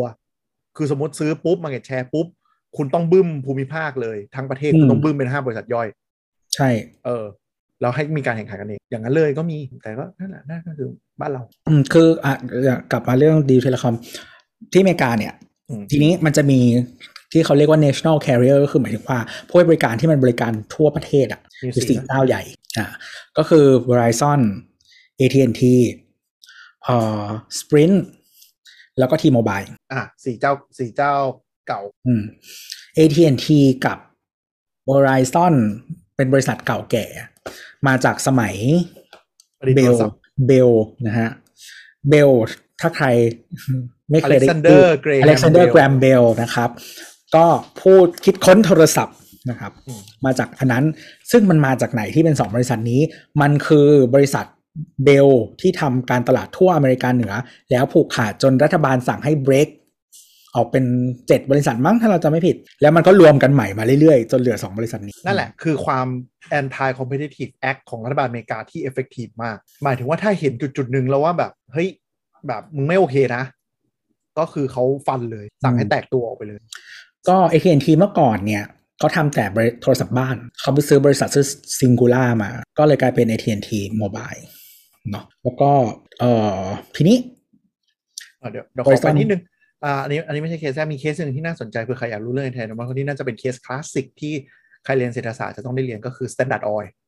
อ่านั้นน่าจะเป็นเคสแรกเลยที่รัฐบาลอเมริกามองแล้วว่า ถ้าเอกชนมันใหญ่เกินเนี่ย รัฐบาลจะชิบหายประเทศจะชิบหายเอา Standard Oil คือบริษัทขุดน้ำมันใหญ่ที่สุดของอเมริกาในช่วงปี ของโลก โลกมั้งปีประมาณพันเก้าร้อยป่ะ ของโลกสมัยที่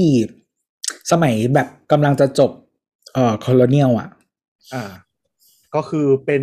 ผู้คุมอุตสาหกรรมน้ำมันทั่วโลก ตระกูล Rockefeller นะครับ ถ้าใคร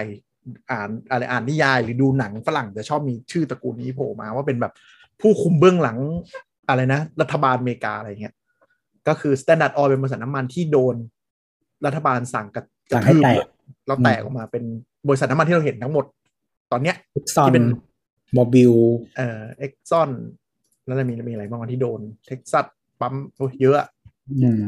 เออที่โดนโดนระเบิดออกมาเนี่ยเพื่อให้เกิดการแข่งขัน ไม่งั้นเขาจะกลายเป็นคนที่คุมสป라이น้ำมันใหญ่ที่สุดอะอันนั่นแหละเป็นตัวอย่างที่ทำให้เห็นว่าเออการถ้าถ้าเรามี regulator ที่ค่อนข้าง มองเห็นความชิบหายแล้วก็สั่งพวกนี้ขึ้นมาเนี่ยนจะก็ช่วยจริงๆมันให้มันหลายเป็นหลายบริษัทมาก แต่ว่าบริษัทที่รวมรวมแล้วยังอยู่ทุกวันนี้จาก Standard Oil ก็คือ BP Exxon Mobil แล้วก็เชฟรอนเชฟรอน Chevron จริงตอนตอนแตกก็คือโดนแตกมาเป็นเจ็ดเจ้าอืมให้ให้ดูคือคือเป็น standard oil ในแต่ละ region กันเองอืมแต่แยกคนละบริษัทอ่าแยกคนละบริษัท แล้วสุดท้ายก็ค่อยๆเปลี่ยนชื่อมีแบรนด์แล้วเกิดการแข่งขันกันเอง คือคือคือระบบระบบธุรกิจอเมริกาเนี่ย บริษัทมันมีมันมีตัวตนของมันเอง เพราะฉะนั้นการที่โดนสับลงมาแล้วแบ่งผู้ถือหุ้นกันอะ มันจะกลายเป็นคู่แข่งกันทีโดยอัตโนมัติ เพราะว่าเขาเขาเขาเลยกเขาทำงานแบบ professional อะคือกลายเป็นว่าจากเมื่อก่อนเป็นเพื่อนร่วมงานตอนนี้กลายเป็นคู่แข่งเขาก็ลุยกันใครที่ทำกำไรได้บริษัทได้ตำแหน่งอะไรเพิ่มขึ้น ก็หลังจากยุค Standard Oil จะเป็นยุค Seven Sister Seven Sister ก็คือบริษัทน้ำมันเจ็ดบริษัทอืมที่ควบคุมน้ำมันทั่วโลก ซึ่งในเจ็ดบริษัทนั้นอะมาจาก Standard Oil ประมาณครึ่งหนึ่ง Esso Mobil Chevron พวกเนี้ย แล้วก็เปลี่ยนวงอ๋อเปลี่ยนชื่อมาเรื่อยพวกนี้นี่คือรากเดียวกันหมดเลยๆ ใช่ใช่ คือบริษัทเดียวกันหมดเลย Esso Mobil Chevron โอ้ Texaco พวกนี้อ่าบริษัทเดียวกันหมดเลยครับ ก็คือ B- BP อะ British British Petroleum ใช่ไหมครับ เมื่อก่อนมันจะมีบริษัทอ่าชื่อ Anglo Iranian Oil อืมแล้วก็ไปซื้อรวมกับ Standard Oil สาขาหนึ่ง แล้วก็เป็น BP ปัจจุบันนี้ Shell ด้วยนะ Shell ด้วยใช่ไหมอืมแต่เชลแต่อีกก็แยกแยกแยกก้อนกันเออออ่าแต่ก็คือกลายเป็นว่านั่นแหละช่วงร้อยปีที่ผ่านมาเนี่ย ก็คือเกิดจากรากเหง้าเทือดแทบจะเดียวกันหมด แล้วค่อยๆเปลี่ยนชื่อแข่งขันกันมาเรื่อยๆจนกลายมาเป็นแบบสิบบริษัทน้ำมันใหญ่ทั่วโลกที่อืมที่มาจากเบสอเมริกา ที่เป็นจะไม่ใช่เป็นบริษัทเบสคนตะวันตกคนขาวอะ จะมีอยู่เจ้าเนี่ยคือต้นกำเนิดเดียวกันหมดเลย แล้วก็จะหลังๆ ก็จะมีแค่แบบพวกเอเชียที่เปิดขึ้นมาใหม่ แล้วก็ตอนออกกลางที่ไม่ได้มาจากรากของ คืออย่างตะวันออกกลางอะถ้าถ้าจะเห็นชัดก็คืออารามโคอะมันเหมือนมีวันหนึ่งเขาเขาคิดว่าเออแบบเรา คุมสัมปทานดีกว่าเราทำเอง ก็ให้เมกาแหละมาช่วยเซตอัพแล้วก็เป็นอารามโควันนี้ก็คือที่ซาอุใช่ไหมครับ แล้วก็บริษัทจีนก็ต่างหากรัฐบาลเขาเซตอัพขึ้นมาเนาะไม่ไม่นับ แล้วก็ฝั่งยุโรปอะจริงนอกจาก BP กับเชลอะ มันก็จะเหลือแค่พวกแบบ national company เหมือนกัน ที่ พวกเนี้ยมันก็จะได้ benefit จากตอนที่เป็นอาณานิคม แล้วเขาก็จะประเทศไหนอยู่ใต้อาณานิคมคนไหนก็ให้บริษัทนั้นเข้าไปทำอะไรเงี้ยแบบ Total ฝรั่งเศสอะไรเงี้ยหรือว่า Eni อิตาลีอะไรจริงๆก็จะมีเราปตทเราเนี่ยก็ถือว่าเป็น top 10 ของโลกที่ไม่ได้เป็นมาจากรากพวกนี้นะปตทตัวนี้รู้สึกอยู่อันดับเจ็ดหรือแปดเพราะมีอีกเจ้าหนึ่งที่ที่ใหญ่ แล้วก็ทำเองคือ Statoil Statoil ของนอร์เวย์นะฮะเปลี่ยนชื่อเป็นอะไรแล้ววะเพิ่งเปลี่ยนชื่อไป แต่ปตทเนี่ยถ้าพูดถึงความภูมิใจคือตั้งแต่เราแปลรูปและวิสาหกิจเราก็เป็นแนวหน้าของโลกนะในอุตสาหกรรมน้ำมันอืมอยู่อยู่ในท็อป 10อะอย่างเงี้ย แต่เราจะเก่งด้านนี้ด้านเอ่อพอพออะอะไรนะ ด้าน exploration อืมเราค่อนข้างเก่ง เรามีฮับหลายที่ทั่วโลกแล้วเราก็เก่งอันหนึงคืออ่า side product อ่ากลั่นอะไร global chemical อืมเออเราค่อนข้างเก่ง เราไม่ได้เก่งน้ำมันดิบ เราไม่ได้เราไม่ได้เก่งเท่าทีไม่ได้เก่งน้ำมันหลัก อืม ประมาณนั้นซึ่งก็เหมาะกับสิ่งที่เขาทำอยู่แหละใช่อะหมายหมายถึงว่าเบสพื้นที่ของเราอะนะใช่ก็กลับมาที่เบลเนาะพูดถึงอันนี้ยกเคสแต่น้อยเบลก็คือนั่นแหละ โทรศัพท์ที่ประดิษฐ์เครื่องแรกของโลก ก็กลายเป็นบริษัทที่เขาเรียกเทเลคอมที่ใหญ่ที่สุดในโลกตอนนั้น เพราะว่าพาเทนต์นะก็คือสิทธิบัตรแล้วสุดท้ายก็คือโดนเนี่ยแอติทรัสตีช่วงประมาณปี 1983 พอกลายเป็นว่าการโทรศัพท์มันกลายเป็นปัจจัยที่สำคัญมากในการใช้ชีวิตแต่ละคน แล้วมึงเล่นคุมทุกอย่างเลยอย่างเงี้ย ทุกคนก็ต้องบอกขอชาขอใช้สายหน่อยอะไรเงี้ยจำสมัยที่คุณทุกคุณผู้ฟังทันปะที่เราไปขอโทรศัพท์บ้านปะแล้วรอคิวประมาณครึ่งปีกว่าจะได้เออต้องรอคิว landlineมาใช้อะจาก TOT อะแบบโอ้ได้แล้วโว้ยกูจะมีโทรศัพท์แล้วองค์การโทรศัพท์ใช่แห่งประเทศไทยใช่จนเรามีโทรศัพท์บ้านได้ง่ายขึ้นตอนอะไร ตอนที่เกิดการตอนมี Telecom Asia ปะถูกต้อง Telecom Asia เพื่อมาแข่งกับ TOT Telecom Asia ปัจจุบันก็คือกลายมาเป็น True อืม อืมอืมอืมอืม Telecom Asia นั่นแหละครับ ที่ทำให้เราไปขอเบอร์02ได้โดยไม่ต้องไปกราบตีน TOT ว่าขอเบอร์ให้กูเถอะ แต่ต่างจังหวัดไม่มี Telecom Asia ใช่ ก็จะมีอีกเจ้าหนึ่งมาทีหลังชื่อ TT&T อ่า ที่ทำ 3BB เนี่ย 3BB ยังจำชื่อนี้ไม่ได้ยังไง TT&T โอ้อ่าอ่าอ่าอ่ามันมีประวัติศาสตร์ที่มาหมด Telecom Asia เนี่ย เมื่อก่อนเขาจะเรียกว่าเบอร์02 TA ถ้าใครคุยกับผู้ใหญ่ที่บ้านอาจจะพอรู้ว่าไปขอของ TA เร็วกว่านั่นแหละการแข่งขันเนี่ยทำให้เราเติบโตเห็นปะสมัยก่อนคือถ้าไม่มี หรือไม่ต้องอะไรก็ได้ สมัยที่เอ่อก่อนมีประมูล 3G อะเราก็ต้องแบบใช้เน็ต 2G ส้นตีนส้นตีนไปไปเรื่อยๆอะไรเงี้ยเพราะกฎหมายมันล็อกไว้อยู่ และยุคนั้นน่ะไม่มีการประมูลคลื่น เพราะฉะนั้น AS True d t a c ต้องจ่ายค่าต้นทุนการใช้คลื่นฟรีๆให้ TOT และ CAT คือคลื่น900อะ เออเดี๋ยวก่อนนะ ตอนนั้นมีสองเจ้าก็คือมี TOT กับ CAT ใช่ไหมที่เป็นเจ้าของคลื่น AS อะสัมปทานกับ TOT ที่เหลือสัมปทานกับ CAT ใช่ยกเว้น Digital Phone ของ AIS ที่สัมปทานกับ CAT มั้งเออโอ้ยยูโตโฟดิจิตอลโฟนนะฮะ ถ้าใครทัน g s m พันแปดนะครับ ใช่มันเริ่ม GSM จะหนักพันข้อแปไปดเรื่อยๆแล้วเนี่ย GSM พันแปดขึ้นแรงกว่า ไปไกลกว่าเดิมวันทูโคโอ้โหเฮียเลยยุคนั้นคือ AS มันคือ AS อะซื้อดิจิตอลโฟนมาตอนแรกมันเองบริษัทหนึ่งถ้าเราจำไม่ผิดน่าจะมาจากสามารถมั้งโอ้นั้นยุคยุคไม่ได้จำนั้นไม่ได้แล้วเออ นั่นแหละแล้ว AS ซื้อมาก็ทำเป็น GSM พันแปดแต่ว่ามันย้ายเบอร์ไปมาไม่ได้ตอนนั้นยังไม่มี number portability ใช่ แล้วที่มีคนด่าว่ากูใช้ GSM พันแปดแล้วกูไม่ได้ใช้ AIS หรอวะ แล้วตอนนั้นก็ต้องบอกว่า A เก้าร้อยกับ GSM พันแปดอืมมึงใช้ GSM ไม่ใช่ AIS แล้วมันจะมียุคหนึ่งที่ รวมกันเป็น AS GSM โหโคตรแก่เลยว่ะชิบหายแหละอะแต่ประเด็นก็คือประเด็นก็คือใช่มันมันมันเกิดการแข่งขันมันเลยทำให้เราได้การเติบโต ซึ่งอเมริกาเห็นตอนนั้นใน Bell System เนี่ย ก็คือเบรกดาวมาเป็นจำไม่ได้ว่ากี่เจ้าห้าเจ้ามั้งหรืออะไรสักอย่าง แต่เจ้าที่รอดมาถึงทุกวันนี้ก็มีหลักๆคือ AT&T กับ Verizon ชื่ออเมริกัน AT&T ย่อมาจากอเมริกันเทเล Telegraph กราฟ เออใช่ใช่แต่ก็เลิกใช้ชื่อนี้ไปแล้ว กลายเป็น AT&T แบบไม่มีไม่มีคำย่ออะเป็นแบรนด์ไปเลย อืม แล้วก็เป็น Verizon มั้งที่รอดมาอีกอันใช่ไหมใช่ อืมแล้วรอดที่ไปแคแล้วนาดายังมีบริษัทชื่อเบลอยู่นะ ที่อเมริกาไม่มีแล้วไม่ใหญ่ แต่อันนี้ก็คือใน national telco ที่มีทุกรัฐ ใช้ได้ทุกรัฐ ก็ทีนี้อีกสองเจ้าเนาะสปรินกับเอ่อ T-Mobile ทีโมบายนะฮะเอ่อบริษัท แม่ของ Sprint คือ Soft จะแบ่งปะ SoftBank ใช่ปะใช่คือ SoftBank อ่าส่วนบริษัทแม่ของ T-Mobile ก็คือ Deutsche Telekom นะครับ ก็เมื่อก่อนจริงๆ Deutsche Telekom ก็ลงทุนทั่ว ไม่ใช่ทั่วโลกทั่วยุโรปแล้วกันอืมเอ่อก็จะชื่อมี carrier ชื่อ T-Mobile มากมายในยุโรป แล้วก็ตอนหลังเปลี่ยนชื่อเป็น Telecom อืม Telecom เฉยๆ ใช้สะกดชื่อนี้ได้ไงด้วยตัว K สะกดด้วยตัว K เพราะว่าเป็นเยอรมัน อ่าอ๋อ DT Deutsche Telekom ใช่ยกเว้นยกเว้นที่อเมริกาก็ไม่ได้เปลี่ยนชื่อก็ชื่อ T-Mobile อ่าทีนี้เขาแข่งเขาบอกเขาแข่งไม่ไหวละแข่งกับ Verizon กับ AT&T ไม่ไหวแล้วอืมเลยขอซื้อคอมเมอร์เลยขอซื้อ Deutsche Telekom ขอซื้อ Sprint เอ่อหนึ่งในเงื่อนไข ในการ merge ถ้ายอม merge ก็คือต้องปล่อยคลื่นออกมา ใช่ไอ้ส่ง asset อะไรบางอย่างเสาร์มาถ้าเราจะไม่ผิดเอ่อ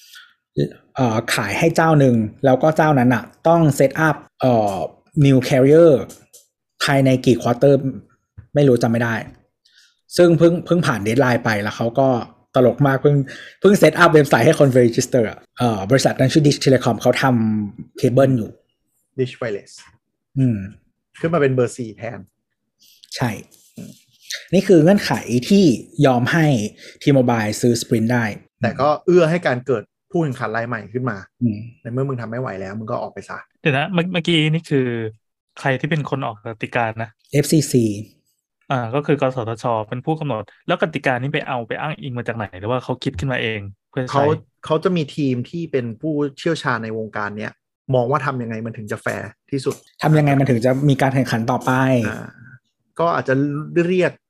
ผู้เชี่ยวชาญในวงการมาคุยกันมาประชุมกันว่าควรจะหาทางออกไงบ้านเราก็มีนะ เวลาจะรับฟังความเห็นเนาะก็จะเป็น expert ในวงการที่เชิญมาอย่างตอนกฎหมาย e-sport เนาะก็เชิญสตรีมเมอร์ดัง ๆ ไปร่วมให้ความเห็น หรือวงการไอทีก็คนหลายคนก็จะไปนั่งอยู่ในบอร์ดด้วยคนจาก Google Facebook เลยเนี่ยก็จะไปอยู่ไปด้วยจะให้ความเห็นแล้วก็คลอดมันออกมาว่าควรจะเป็นแนวทางไหน ซึ่งอ่าช่วงนี้ก็จะเป็นช่วงมันที่หน้าที่ของล็อบบี้วิ่งกันขี้แตกเออนั่นสินั่นสิกำลังกำลังคิดว่า ในเมื่อมันเป็นเคสที่ไม่ได้มี standard อะไร มันการที่เชิญเชิญผู้เชี่ยวชาญด้านต่าง ๆ ไป มันก็เป็นแค่ความเห็นใช่ไหมใช่ ไม่มีใครรู้ว่าจะ work ไม่ work ด้วยซ้ำอืมอืมอย่างอืมเช่นถ้าค่ายนี้มาหมดแล้วเบอร์สี่สุดท้ายก็คือกากสู้ไม่ไหวอยู่ดีก็อาจจะไม่เกิดอะไรขึ้น แต่ว่าก็จะเป็นหน้าที่ของ FCC ก็คือเอ่อกสทชอเมริกาเนี่ยอาจจะต้องผลักดันการแข่งขันรูปแบบใหม่ๆ เพิ่มขึ้นมาแทน เออผมก็คือก็แต่หนักว่าที่หน้าไฟเหมือนกันนะเนี่ย ใช่ใช่มัน เพราะว่ามันไม่มีใครรู้มันมันได้แต่ stud- เต็มที่คือ study case ที่เคยผ่านมาของประเทศต่างๆ แต่มันไม่มีทางเหมือน และไม่มีทางรู้ใช่แต่มันทำอะไรบางอย่างที่มองภาพสำคัญกับประชาชนอะเพราะจริงๆตอนนี้อย่างเคสทีมบายกับ Sprint อะมัน merge จบแล้วแต่มันยังไม่จบเพราะ Dish เพิ่ง launch อืมไม่รู้ว่า Dish จะสู้ได้หรือเปล่าอืมนึกออกไหมซึ่งเจ้าที่แบบได้เงื่อนไขพิเศษพวกเนี้ยบางทีก็จะได้ ได้เอ่อ better treatment จากรัฐบางอย่างเพื่อเอื้อให้เกิดการเงินกู้หรืออะไรก็ตามหรือว่าแบบอ่าเออประสงค์กภาติษีกาพิเศษอะไรอย่างเงี้ยใช่เออเป็นพิเศษเลยอืมอืมเพราะว่าเพราะว่าอเมริกาเป็นประเทศที่ต้องเอื้อให้เกิดการแข่งขันตลอด มันเป็นมันเป็น value ของเขาเลย ว่าเอกชนต้องมากับการแข่งขัน เขาจะไม่ยอมให้ใครผูกขาดเด็ดขาดอืมนั่นแหละแต่แต่ที่เห็นชัดกว่าคือถ้าถ้าประเทศที่มี investable hand ตลอดเวลาก็ยุโรปอะ อ๋อจริง ๆ มีอันหนึงเว้ยตัวอันเนี้ยนะอ่า US Cellular โอ้นานมากแล้วเออแต่ว่าอ่าเพื่อให้เพื่อให้เห็นภาพแล้วกันว่าไอเบอร์สี่เนี่ย มันดูแบบมันจะแข่งกันไว้หรอนะ ก็คือ Verizon เป็นค่ายที่ใหญ่ที่สุดนะครับ มีอืมคนใช้ 142.8 ล้านนี้สิ้นปีที่แล้วนะทีโมบายมีคนใช้อยู่ 108.7 ล้านอันนี้รวม Sprint เข้าไปแล้ว เมื่อก่อนมันแบบ 60 กับ 40อะไรนี้มั้งรวมกัน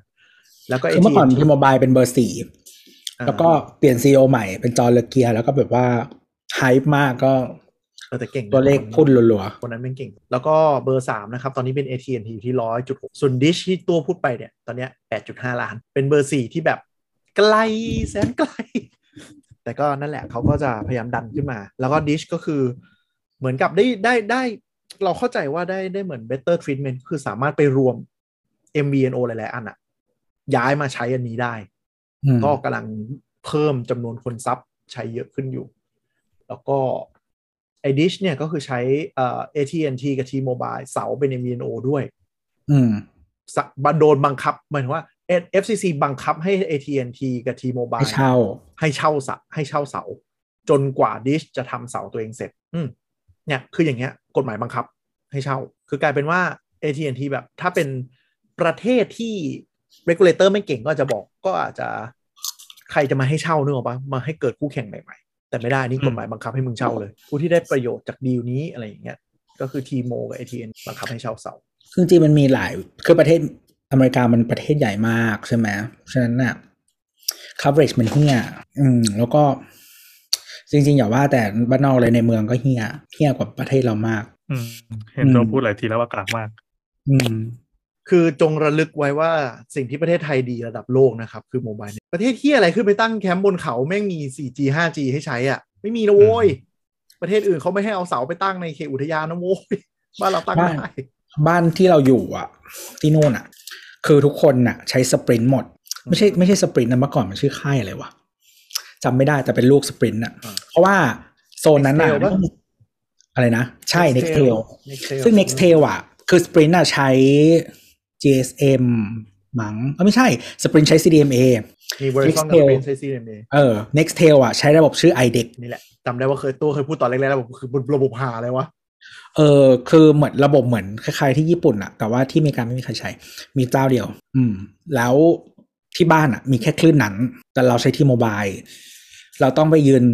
เราต้องไปนั่งตรงหน้าต่างชั้นสองอะถึงจะคุยโทรศัพท์ได้ คือความความส้นตีนของมือถืออเมริกาเว้ยพี่แอน ก็คือสมมติเมืองเมืองเนี้ยเจ้าไหนมันวิ่งเฮ่เอาเสาไปตั้งก่อนเจ้าแรกอะเจ้าอื่นมันจะไปตั้งเสาเพราะมองว่าแบบพอเจ้านี้ไปตั้งเสาเสร็จปุ๊บทั้งเมืองใช้เจ้านี้แล้ว มันไม่มีใครย้ายค่ายเออไม่มีกระจิกกระจายไปแข่งใช่ไม่มีใครไม่เจ้าอื่นก็ไม่อยากไปตั้งเสาเว้ยไม่คุ้ราะว่าเพราะว่ามันมันมันหนีด้วยมันมีคืออเมริกามันเป็นประเทศไม่โทรหากันตั้งแต่สมัยก่อนแล้ว เพราะค่าโทรแพง ทุกคน text อย่างเดียวกันเออพอเทคหากันปุ๊บกลายเป็นว่า มึงต้องใช้คลื่นเดียวกันถึงจะเทคฟรีเออ สมัยก่อนนะ ก็เลยทุกคนก็เลยใช้เทคในเมืองกัน แล้วทั้งเมืองแม่งใช้เหมือนกันหมดเลย ก็คือโอเคบางทีอาจจะมีเบอร์สองที่แบบอยู่เมืองข้างๆ ที่เริ่มขยายมา ก็ค่อยมาตั้งสู้อะไรเงี้ย ซึ่งบางทีมันแบบมันเทคเวลามาก คือบางทีถ้าคนน้อยมากอะแล้วเขาเรียกว่าอะไร ลงเสาอะมันคือ lose lose game นึกออกปะใช่ คือเบอร์หนึ่งมีเอ้ยลูกแต่ค้าอยู่ประมาณห้าร้อยรายในเมืองนี้อืมอ่าจุดที่ทำกำไรอาจจะสักสามร้อยคนกันไร เบอร์สองวิ่งเอาเสามาตั้งปุ๊บ ได้ลูกค้าคนละสองร้อยห้าสิบเจ๊งทั้งคู่ อืมอืมคือ lose lose game คือแต่ว่าเมืองไทยอะ ถ้าใครจำสมัยก่อน ทุกวันนี้บางพื้นที่อาจจะยังเป็นอยู่ที่ทั้งอำเภอมันใช้ได้คลื่นเดียว หรือว่าแบบตำบลนี้มันได้คลื่นเดียวจริง ๆ บ้านเราต้องคลื่นนี้ หรือว่าแบบอะไรอย่างเงี้ยสเนาะมัยปะสามจีบางสจัมังยหวัดสามอะจีเออแบบ อยู่ตรงนี้ต้องใช้แบบบรรทุกคอเท่านั้นอะไรอย่างเงี้ย อืม แต่จริงนะ สมัยก่อนยิ่งโดยเฉพาะแถบตะเข็บอะ มีแค่วันทุกคอเจ้าเดียวอืมเจ้าอื่นคือแบบไม่มี อะไรอย่างนั้น ก็แต่อันนี้ imagine ว่ามันเป็นทั่วประเทศอืมแม้แต่ในเมืองน่าจะในเมือง คุณเดินเข้าตึกไม่ยังไม่มีสัญญาณเลย อย่างเชี่ยไอ้ 5G Verizon ที่เป็นแบบคลื่น millimeter wave อะเออ ถัดไปหนึ่งช่วงตึกก็สัญญาณ drop ชิบหายแล้ว แล้วคือ 5G ของมันอะเร็วเท่า 4G บ้านเราโอ้ ซึ่งปัจจุบันก็ยังมีปัญหานี้อยู่ใช่ไหมใช่โอ้ยเลวร้ายมากเลยอะคือคือตอนที่มันไม่ได้ Apple เป็นแค่อเมริกานะเว้ยยุโรปก็เป็นคือเป็นแต่ไม่แย่เท่าอเมริกาแต่ก็เป็น แต่แต่แต่เมกแต่อเมริกามันกว้าง แต่ยุโรปก็ยุโรปก็เหียกอยู่ดีแต่แต่ยุโรปประเทศมันแน่นเนี่ยมันคุ้มกว่าเวลาลงทุน ยุโรปมันยุโรปมันแปะฮอตสปอตสู้ไงแก้ปัญหาใช้ Data งั้นเอาคือตอนที่ Apple บอกว่าแบบรุ่น iPhone รุ่นนอกอเมริกา ทุกวันนี้ที่ขายอยู่เนาะมันจะไม่มี millimeter wave ใช่ไหมฮะคลื่น 5G millimeter wave ก็ไม่ได้รู้สึกอะไรเลยนะ เพราะว่าที่กูใช้อยู่อะเร็วกว่า millimeter wave มึงอีก คือจำได้มันชอบมีแบบความอ่า romanticize อย่างหนึ่งทำไมเราลงรถไฟใต้ดินประเทศพวกเจริญแล้วอะมีแต่คนอ่านหนังสือไม่กดมือถือกันเลย เขาไม่มีคลื่น ทุก เขาไม่ตั้งเซลล์ใต้ดินใช่พอมึงนั่งรถไฟใต้ดินปุ๊บมึงไม่มีสัญญาณโทรหากันไม่ได้ เวลาโทรไปแล้วปิดมือถือคนที่นั่นเข้าใจว่า อ๋อ มึงกำลังนั่ง tube ไม่ใช่ ไม่ใช่อะไรเขารู้กันเป็นเรื่องปกติเขาเลยมีหนังสือติดมือเอาไว้อ่านเวลานั่ง tube โว้ยมันไม่ได้เกี่ยวความโรแมนติกอะไรเลย มันไม่มีมือถือ แล้วถ้ามันมีคลื่นนะมันก็ติด TikTok กันบนรถเหมือนกันนั่นแหละ เหมือนเมืองไทยแหละไม่ต่างกันหรอกเพราะใครจะมานั่งหยิบมือหนังสือนึกออกป่ะถือลำบากกว่า มือถือมันถ่ายง่ายกว่า ที่เขามันเขาไม่ทำกันก็เพราะนี้ มันไม่มีสัญญาณโว้ยอืมเขาไม่ติดนะแล้วเขาไม่ติด เราไม่ติดลงไปติดเจลไซกันเขาไม่ติด เออ ไม่ติด ก็อืมทุกคนก็เพราะมันพฤติกรรมคนกลายเป็นอย่างนั้นไปแล้ว ค่ายมือถือก็เลยยิ่งไม่ติด เพราะรู้ว่าคนก็มี Kindle มีหนังสือหยิบขึ้นมาอ่าน แต่นี่คือคอนเทกต์สมัยก่อนนั้นนั่นนี่ตอนนี้น่าจะดีขึ้นแล้วเพราะการแข่งขันมันดีขึ้น เห็นเขาบอกว่ามันเริ่มมีเน็ตใช้ในรถไฟใต้ดินรถไฟอะไรกันแล้วมั้งนะนี่ไม่ชัวร์ถ้าผู้ฟังคนไหนที่ไปเรียนต่อช่วงนี้ก็มาเล่าๆกันหน่อยแล้วนั่นแหละอะทีนี้กลับมา เออจริง ๆ มันมีที่ออสเตรเลียอืมเออ เวลาไปบ้านนอกมากๆออสเตรเลียเนี่ย คนน้อยกว่าอเมริกาอีกอืมเออทั้งประเทศมันมีเท่าไหร่ไม่ถึงสามสิบหรือยี่สิบกว่าล้านเท่าไหร่วะประมาณคือประมาณยี่สิบกว่าล้าน เออ แต่รู้แล้วแต่ว่าคนแม่งเกาะกระจุกกันอยู่ขวาล่างอะอ่า coast เอ่อ coast ฝั่งฝั่ง east เท่านั้นอืมแล้วก็นอกนั้นก็คือ Perth จบหมดแล้วนะก็เออเขามีทำอันหนึ่งมันมีมันมีเจ้าที่เป็นเหมือน คล้ายๆ NT บ้านเราอะอืมชื่อ Telstra อ่าเวลาไปบ้านนอกอะ Telstra เขาจะวางเสาอืมแล้วเขาบังคับให้คนอื่นมาเช่าอืมก็เป็นเป็นเป็นตัวเลือกที่น่าสนใจ คือหมายถึงว่ามันอีกโมเดลหนึ่งก็คือ รัฐบาลลงทุนอินฟราให้ แล้วให้เอกชนมาเช่าไปแข่งกัน ใช่ เฉพาะพื้นที่บ้านนอกในเมืองมึงแข่งกันไปบ้านนอกเนี่ยทุกก็คือมีทุกคลื่นเสาเดียวอืมเพราะว่ามันไม่คุ้มที่จะลงหลายเสา ใช่ ทุกคนมาอยู่เสาเดียวกัน ใช่ หรืออย่างอันนี้ก็เหมือนกันอย่างเช่นมันก็มีแนวคิดอย่างบรอดแบนอย่างเงี้ย อย่างบ้านเราอีเสาไฟที่มันลุงลังอะ่ะเพราะทุกคน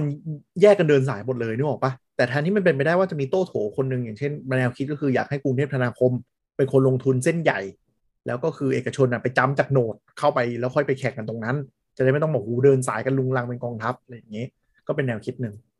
แต่ปัญหาก็คือนั่นแหละ ก็รัฐบาลกิจบ้านเรามันก็กากก็เลยมีการไม่มีแนวคิดนี้เกิดขึ้น ก็เลยมีเสาสายสื่อสารลุงลังกันเต็มเสาไปหมดอะไรอย่างเงี้ยมันก็เป็นแนวคิดว่าว่าจะทำได้หรืออะไรยังไง หรือจริง ๆ มันก็มีเนี่ยอย่างถ้าเป็นสิงคโปร์ก็คือเอ่อตั้งให้ telco แข่งกัน แต่รัฐบาลตั้งบริษัทเอกชนมาคุม telco เจ้าหนึ่งแล้วคุมให้เจ้าเนี้ยแบบไม่ปรับราคาเวอร์อะมคือ Singtel อะใช่ไหมก็คือมีเทมาเซกคุม แล้วเทมาเซกก็คือรับ policy จากรัฐบาลมาอีกทีเพ ราะฉะนั้นเทมาเซกก็จะกลายเป็นเหมือนเป็น floor price เป็นอะไรบางอย่างอะที่กูไม่ได้ maximize profit อย่างเดียว แต่ให้คุณภาพการใช้เน็ตในประเทศดีด้วย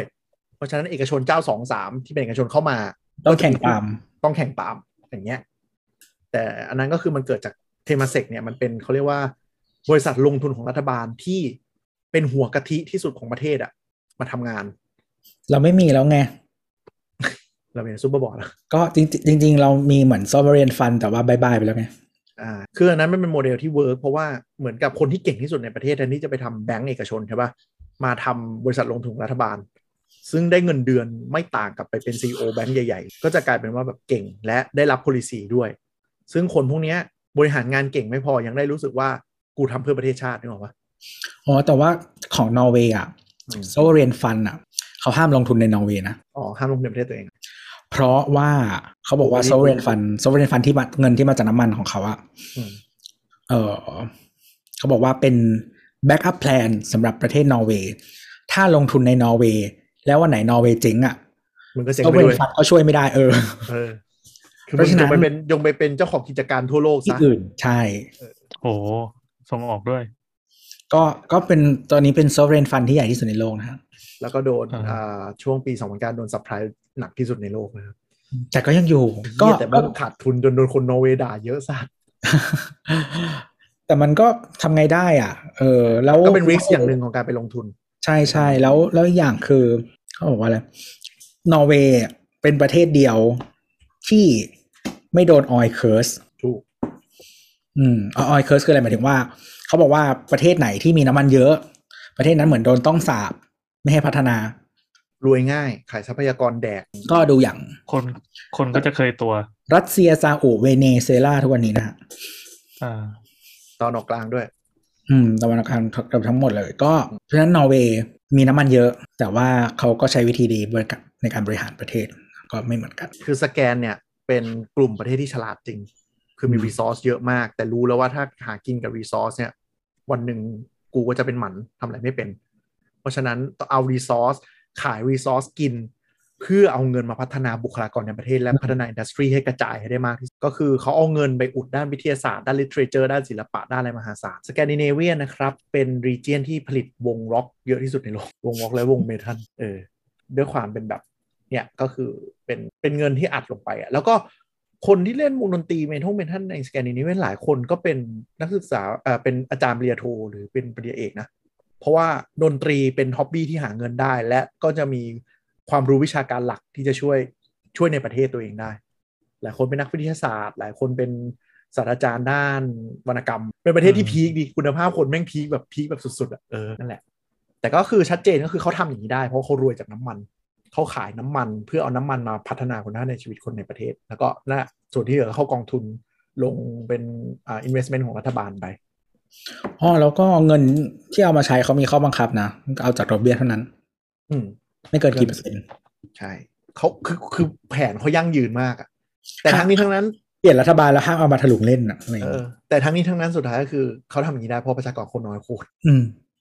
คือมัน per head อะมันดูใช้ทิ้งใช้ขว้างได้นึกออกปะ คือสมมติเราเจอน้ำมันอย่างนั้นแต่ประชากรหกสิบล้านก็ไม่มีทางเจริญเท่าเขาเว้ยไม่ได้อยู่แล้วอืมอะอะเนี่ยก็ตอนนี้ไอโทร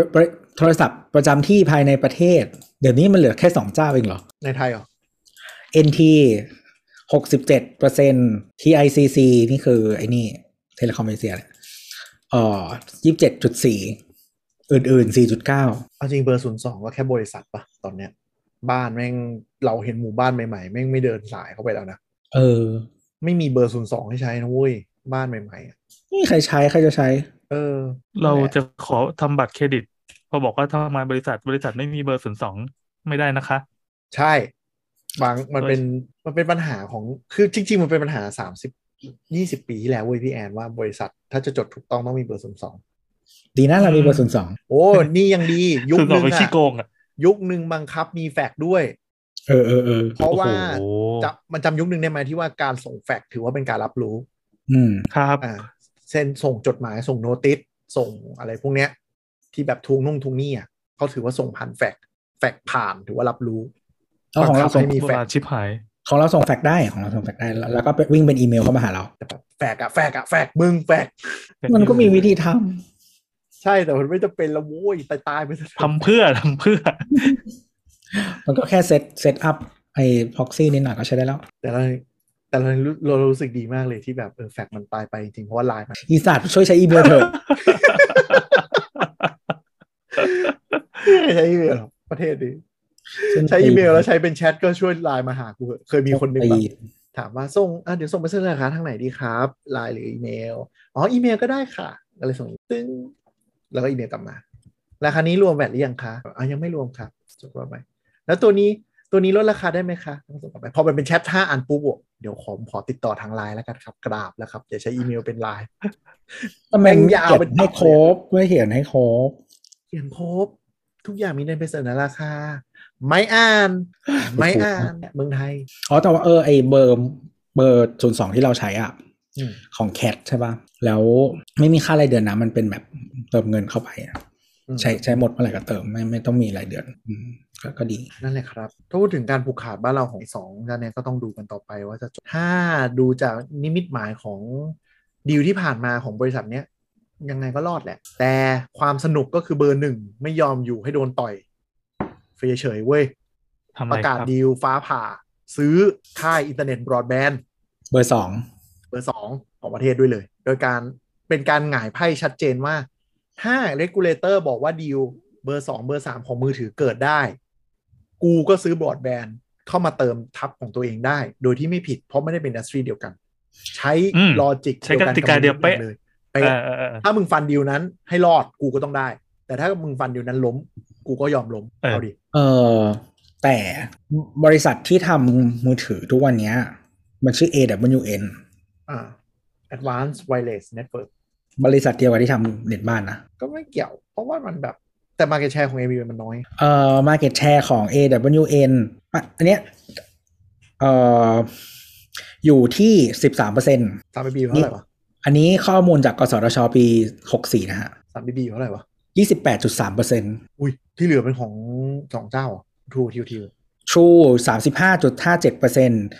NT สิบเก้าจุดเก้าสองเปอร์เซ็น โอ้เยอะเหมือนกันนี่หว่า คือเราจะบอกว่ามันต่างกันนิดนึงอ่าเพราะว่ามันถ้าเป็เป็นนเบอร์สามเบอร์สี่รวม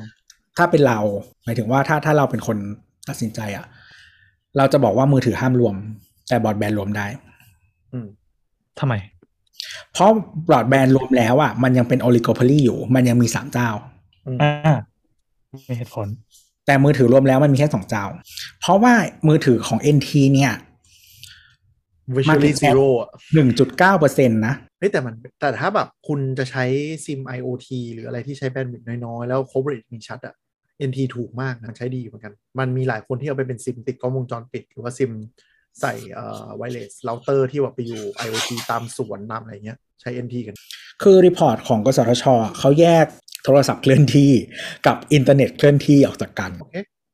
โอเค เอ่อทีนี้ Market Share มันต่างกันเล็กน้อย แต่ว่าไม่ได้ต่างกันมาก ก็ถ้าเป็นโทรศัพท์เคลื่อนที่ NT Market Share มัน 2.8%ไม่มี Market Command อะไรอยู่แล้ว เหมือนกัน ถ้าอินเทอร์เน็ต 1.9%ก็คือมีมีคนที่ใช้โทรศัพท์ไว้โทรอย่างเดียว ไม่มีเน็ตด้วยอยู่ประมาณหนึ่งเปอร์เซ็นต์แต่ต้องเป็น 3G ขึ้นไปอยู่แล้วเพราะเคลื่อน 2G ไม่มีแล้ว ก็เอ่อ AIS Market Share โทรศัพท์เคลื่อนที่อยู่ที่ 46.82%เอออินเทอร์เน็ตบรอดแบนด์เคลื่อนที่ 46.44%อินเทอร์เน็ตเคลื่อนที่ดิไม่ใช่อินเทอร์เน็ตบรอดแบนด์เคลื่อนที่ อินเทอร์เน็ตบรอดแบนด์เคลื่อนที่ จริงเหรอ ใช้คำนี้เหรอได้จ้ะ คืออะไรวะแล้วจะเป็นบรอดแบนด์เหรอ ก็ก็ใช่เพราะมีเสาและสายแต่ก็นิยามอะไรอะช่างมันเถอะอะประเด็นมันคืออย่างนี้ คือที่ DUAS กับ 3BB เนี่ยมันค่อนข้างเป็นเรื่องฮือฮาก็คือเผื่อใครไม่รู้เราเป็นประเทศที่อินเทอร์เน็ต มัน stuck อยู่อินเทอร์เน็ตบรอดแบนด์เท่าที่อินเทอร์เน็ตบรอดแบนด์มัน stuck อยู่ช่วงหนึ่งพอสมควร ถ้าใครจำได้คือยุคที่เราใช้เน็ตปีป่อกันอยู่มานาน แล้วก็เริ่มมีลงทุนเน็ตสายครั้งแรกก็เป็น True ที่ทำ d o c s i s เป็นระบบเคเบิลที่เคเบิลเดียวกับพวกจานดาวเทียมอืมซึ่งมันห่วยมันแพ้ความชื้นหนักมาก แล้วประเทศไทยเป็นประเทศที่ชื้น สายทองแดงพอมันโดนความชื้นแป๊บเดียวเน็ตล่มเน็ตเน่า ถ้าใครเคยใช้ d o c s i s ก็จะรู้นะครับ True True d o c s i s แต่แต่ซอยบ้านเราดีมากนะไม่มีปัญหาเลยนะเกลียดมึงแต่ True d o c s i s เนี่ย มันปัญหามันคือ ยุคนั้นอะ True อ้างว่าตัวเองคือเน็ตไฟเบอร์ไม่ใช่ไฟเบอร์มันไม่ใช่ไฟคือเบอคือร์เขาขายเป็นชื่อไฟเบอร์ซึ่งเขามีเน็ตไฟเบอร์นะ แต่ว่าไม่ใช่ทุกพื้นที่ที่เขาให้บริการอะเป็นไฟเบอร์มันมี DOCSIS อยู่จำนวนมาก คือแต่ว่า DOCSIS เนี่ยเออมันเป็นน่าจะมีแต่ในกรุงเทพ เพราะมันมันเป็นคือสายเคเบิล UBC มันคือ fiber to node เว้ย เคยไปถามเขามาว่าแบบคุณเรียกได้ไงว่าเป็นไฟเบอร์คำตอบคือมันเป็น fiber to nodeกันใครก็เรียกได้ fiber to node ใช่ส้นตีน แล้วพอ node เน็ตมือเข้าบ้านเน็ตมือถือสมัยที่ยังไม่เร็วก็เป็น fiber to node ใช่เรียกว่า ก็เขาบอกว่าอาจจะแต่จากตู้ชุมสายเข้าบ้านเนี่ยเป็นสายทองแดงเป็นสาย DOCSIS ซึ่งมันปรากฏการณ์ที่เกิดขึ้นก็คือ 3BB เข้ามาในตลาดอินเทอร์เน็ตบ้าน แล้วโผล่มาเป็น fiber to home แล้วเปิดมาที่200ทับ200มั้งหรือ100ทับ100ตอนนั้นอะเหมือนเจ้าก่อน 3BB คือ TOT มั้งแต่แพงอ่าทีทีแพงขายเหมือนไม่ค่อยอยากขายสามพี่บีโทรมาถูกห้าเก้าเก้าสองร้อยทับสองร้อยมั้งถ้าจำไม่ผิดเขาทำเขาเป็นราคา ปกติของเขาคือห้าเก้าเก้าเป็นราคาที่ไฟ หมายถึงว่าราคาเนี้ยมันคือราคาแบบที่จะเอาของมาใส่แล้วไฟกันอะไรอย่างอ่าเงี้ยแล้ว True ก็ต้องปรับตัว เพราะคือคนก็เริ่มรู้แล้วว่าดอกซิตมันห่วย ก็มีปรับตัวทีทีก็ปรับตัวแข่งกันปุ๊บ ในขณะที่แข่งกันกำลังเริ่มดุสามบีบีปรับขึ้นมาเป็นหนึ่งกิก โดยที่คิดราคา เท่าไหร่วะหนึ่ง gig ตอนนั้นห้าเก้าเก้าแต่เป็นหนึ่ง gig หนึ่งหนึ่งทับสองร้อยอะไรเงี้ยเอออะไรแต่ก็เป็นครั้งแรกที่เมืองไทยมีเน็ตกิกะบิตให้ใช้ ก็คือฮามากแล้วเขา gain market share มหาศาลเลย แล้วสุดท้ายทุกคนก็ต้องแข่งกัน dump ราคาลงมา dump กันจนมาเหลือ 299 แล้วเน็ต 1 gig อะจำได้เลยตอนนั้น ก็ทำให้บรอดแบนด์เราโตนะบรอดแบนด์เราโตมากเลย เป็นประเทศที่อินเทอร์เน็ตบรอดแบนด์เร็วอันดับสองของโลกมั้งปีล่าสุดสองหรือสามของโลกอืมตอนนี้ ARPU ยังห้าร้อยสี่บาทอยู่นะฮะ ARPU อินเทอร์เน็ตพื้นฐานอะเพราะมันดันขึ้นไปเน็ตอยู่แปดเก้าเก้าแล้วได้แบบหนึ่งทับห้าร้อยหนึ่งทับนู่นนี่เราได้ของแถมเยอะไงเน้นขายของแถม อย่าง True เนาะติดก็จะได้ทูไอดีทีวีได้ซิมฟรีได้อะไรของ3BB ก็ได้เป็นอ่า3BB TV box ไอ้ไข่ HBO Go ยังไอ้ไข่นั่นช่วงหลังและช่วยังนนั้นไอ้อะไข่โปรดีโปรดีมาก ไอ้ไข่อะเหรอแต่ไอ้ไข่ มันขายได้จริงเหรอวะ ไม่รู้แม่ง ไม่รู้มันวิจัยตลาดยังไง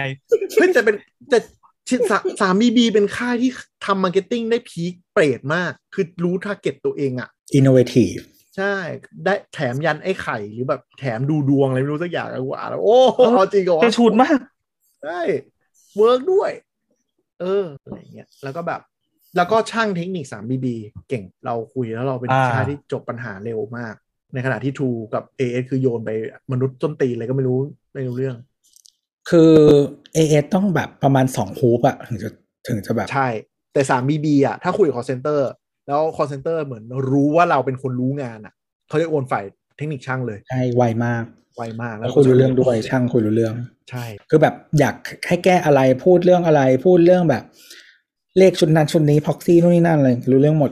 ใช่โคตรดีอย่างดี ในขณะที่ช่าง AIS คือน้ำลายยืดเป็นช่างที่ห่วยที่สุดเดี๋ยวขอ reset ก่อนนะครับอีสัตว์กูรออีกวันหนึ่งส่วนช่าง True ก็คือเอ่อติดต่อให้ถึงช่างให้ได้ก่อน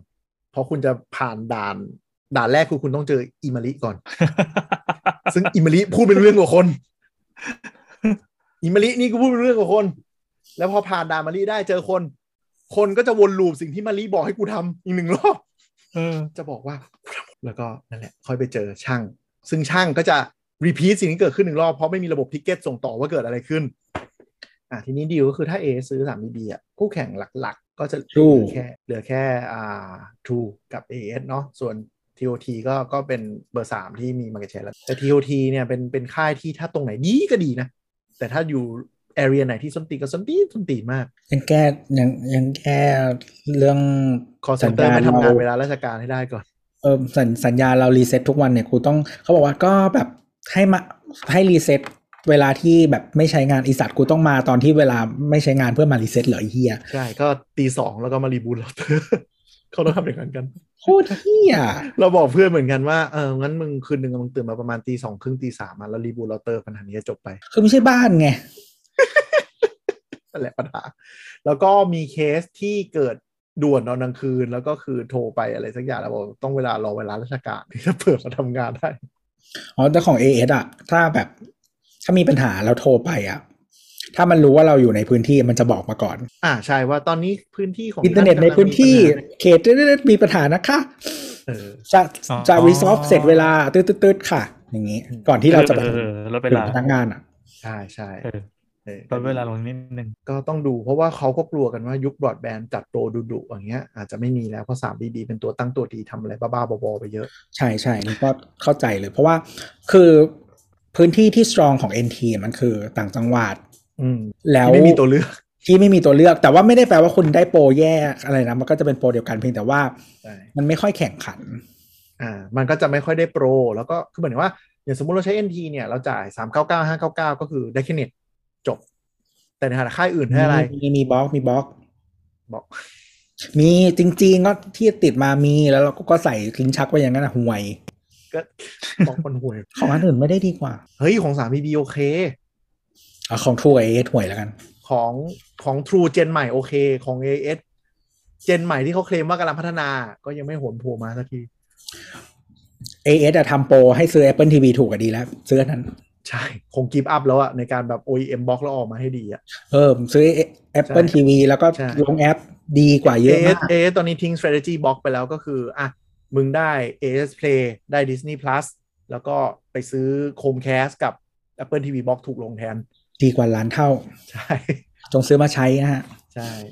ประมาณนั้นแหละ ส่วนเอ่อ True ก็เขาพยพยายามผลักดันความเป็น Convergent เนาะก็พัฒนา True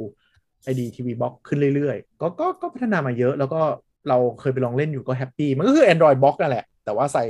firmware True ลงของ 3dB ก็โอเค ก็ใช้ได้ก็ก็แข่งกันในเชิงนั้น แต่เออพอเป็น NT ก็คือคุณอาจจะได้แค่เน็ตอย่างเดียว แล้วก็ไม่ได้สิทธิ์ในการยืมอุปกรณ์ที่ดีหน่อย อย่างเช่นอ่า บางโปรของ AS หรือว่า True แม่งให้ Mesh มายืมเลยอะไรอย่างเงี้ย แต่ก็โดนสัญญา 2 ปีนะ ก็ต้องแลกกันไป ขอไอ้นี่ไปอะเขาเรียกว่าอะไรวะ ลืมชื่อ ที่เราคือเราใช้เราเตอร์ตัวเองที่มันจะมีตัวเหมือน splitter เล็กกล่องเล็กๆอันหนึ่งอะไม่บอกไม่บอกชื่ออะไรวะเดี๋ยวไปหามันไม่กล่องมีกล่องให้กล่องที่ไฟเบอร์เข้า มันไม่มีให้อ้าวก็เข้าเราเตอร์ดิแล้วก็ก็ต้องแล้ว bridge ก็ต้องจใช้เราเตอร์มันใช้อันนั้นไม่ได้ เพราะมันไม่มีสาม BB ก็เป็นแล้วถามว่าเอ้ยขอไอไออะไรนะ เขาเรียกว่าอะไรนะ กล่องเล็ก ๆ ของไฟเบอร์อะที่เราขี้เกียจมานั่งตั้งที่อะไรอย่างเงี้ยแล้วก็ไม่มีครับมีแต่เราเตอร์ พี่ก็ต้อง bridge ซาดเกะกะโว้ยคือคือเราเดินกล่องกันน้ำใหญ่ ๆ ไว้หน้าบ้านเพื่อใส่เราเตอร์ พอดีที่กล่องมันใหญ่ ก็เลยใส่ได้ ซึ่งของ AS อะตอนแรกก็มีไอ้อันนั้นมาให้ก็ใส่ไปอันเล็กใช่ ONU ปะๆเออใช่ใช่เอ O NU นึกออกแล้วใช่ ONU boxอยากได้มากกล่องเล็กๆ น่ารักน่ารักแล้วมาต่อท้ายเราเตอร์ก็พอไม่มี คือแบบตอนย้ายจาก AS มา NT แล้วก็แบบอ้าวไอ้สัตว์มึงไม่มี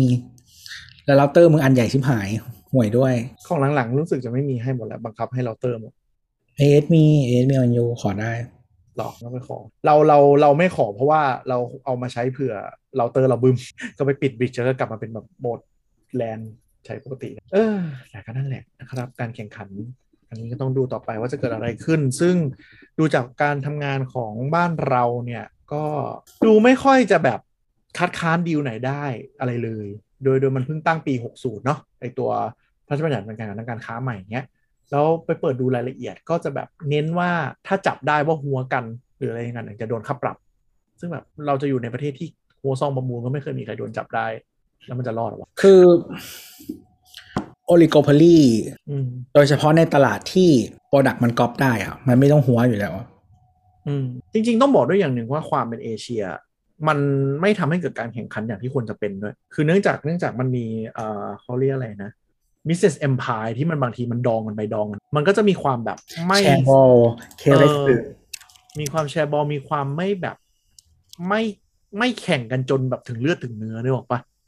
มันเกิดการหัวแบบหัวแบบไม่ได้ตั้งใจหัว แต่หัวกันเองว่าเออเราไม่ทำกับเขาอย่างนั้นละกัน เพราะว่าเขาก็เป็น เพื่อนของเพื่อนของญาติของญาติ มันก็จะเลยเกิดความแบบเหมือนจะแข่งแต่ก็ไม่ได้แข่งในขณะที่แบบประเทศอย่างอเมริกาก็คือแบบมึงอย่าพลาดนะกูตีหัวมึงยับอะไม่มีความเกรเองอใจเอากันเอากฎโฆษณาที่ห้ามแบชชิ่งออกไปสักทีได้ไหมเออเนาะเมืองไทยห้ามโฆษณาโจมตีกัน เอาออก ให้มันตีกันเลยเออไม่เอาจริงๆเอาออก อาจจะไม่มีคนตีด้วยซ้ำแต่ไม่รู้มีทำไมกดอะ เออ บ้านเรา culture มัน พอถ้าใครไปตีใครก็เป็น negative feeling อยู่แล้ว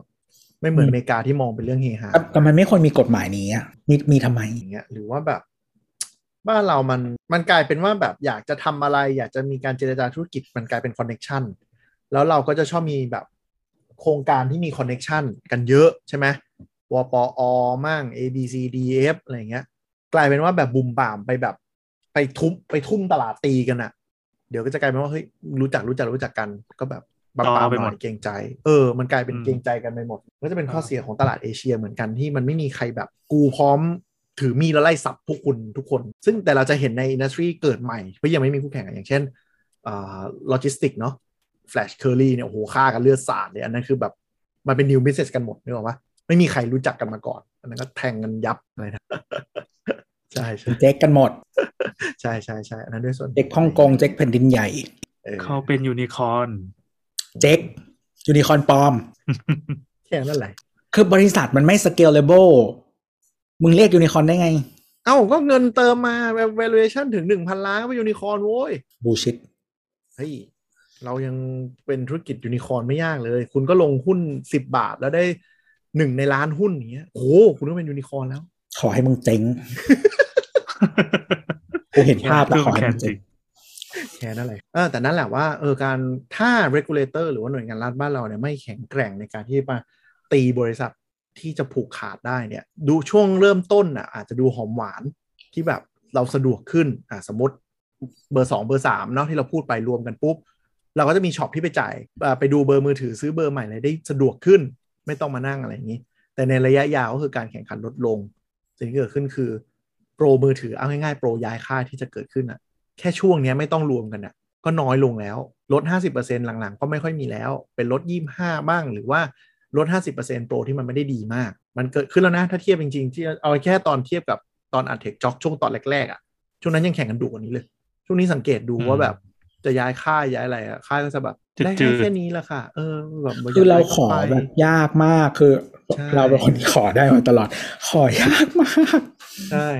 ไถโปรยากขึ้นจริง ๆ ขอผ่านพันทิปยังไม่ได้อะเออเหมือนกับ policy เปลี่ยนเลยว่าไม่ให้อ่าอ่าาเออคือกูต้องกดน่สนใจย้ายค่ายจริงๆอะถึงจะขอได้ใช่หรือบางทีกดไปแล้ว SMS ย้ายค่ายมาแล้ว เดินไปย้ายค่ายก็ให้ได้แค่นี้จริง ๆ ค่ะ ถ้าจะไป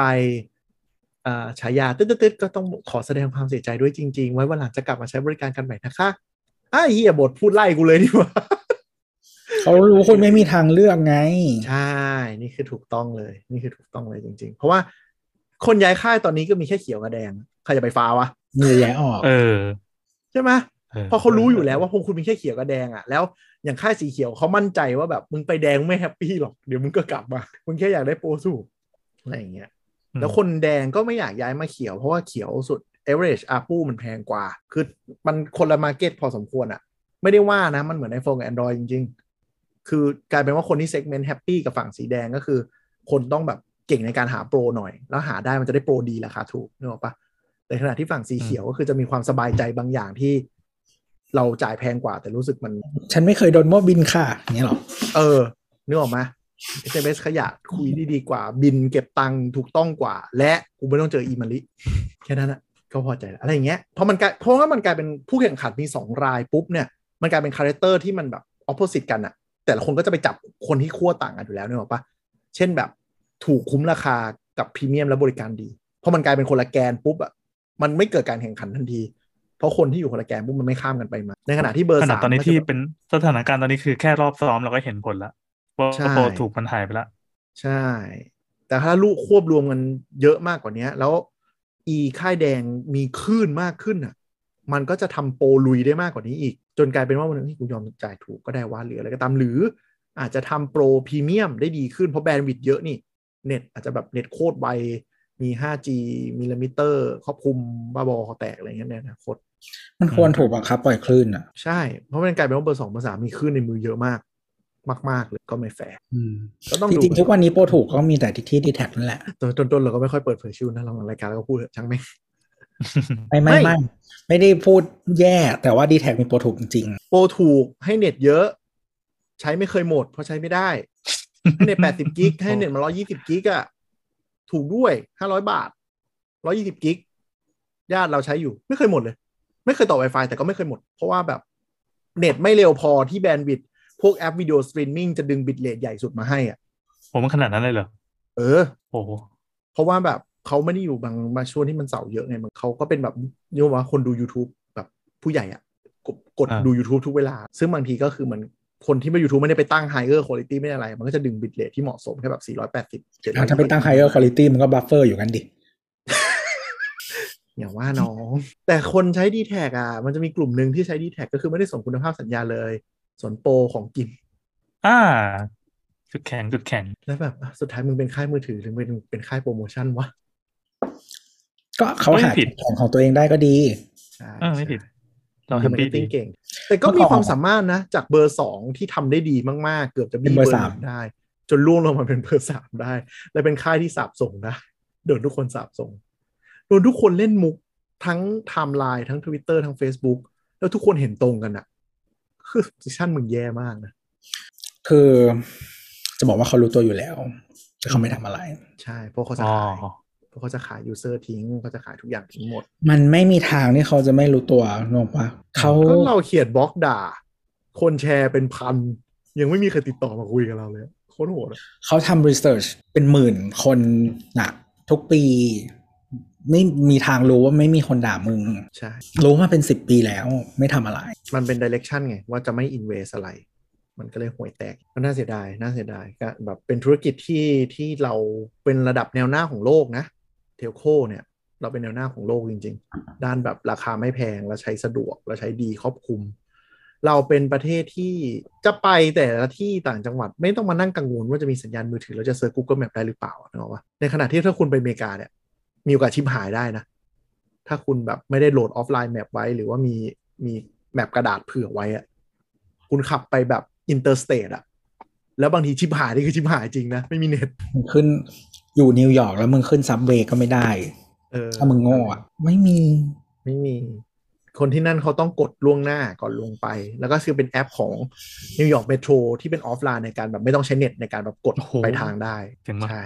เขาถ้าอย่างนั้นกันครับ นี่คือความโลกที่หนึ่งไม่กี่อย่างที่ที่เรามี ใช่บอร์ดแบนด์เราก็ติด top 4ของโลก แล้วก็ 5G coverage รู้สึกเราจะอันดับหนึ่งในโลกปะอันดับหนึ่ง ไม่นับ microstate อันดับหนึ่งเออ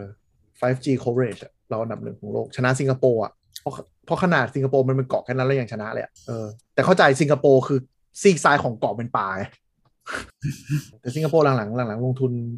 ขึ้นเยอะละอ่าใช่เช็คแล้วสิงคโปร์โซนที่มันเป็นแบบสุสานกับ reservoir ยังไม่ยังไม่ครอบคลุม ส่วนถ้าไปดูอ่ามาเลนะครับมาเลเนี่ย ถ้าไปดู 5G coverage ของ n p e r f ก็ได้ จะมีความฮาก็คือมาเลใน KL เนี่ยมีเยอะ แล้วจะเป็นเส้นม่วงๆลงไปถึงสิงคโปร์ไว้ยที่มีแนว 5G ออกจอเป็นถนอนอกนอกเหรออะเดี๋ยวเรากดลิงก์ให้ดูพี่แอนที่ส่งให้ดู ก็คือเส้นถนนเนี้ยก็คือเป็นเส้นถนนที่แบบคนใช้คอมมิวไปสิงคโปร์กับ KL ก็เลยมี 5G อืมตามแนวถนน แต่พอออกนอกอืมแนวถนนปุ๊บก็เน่าแล้วคุณซูมออกมาแล้วคุณดูประเทศไทยดิ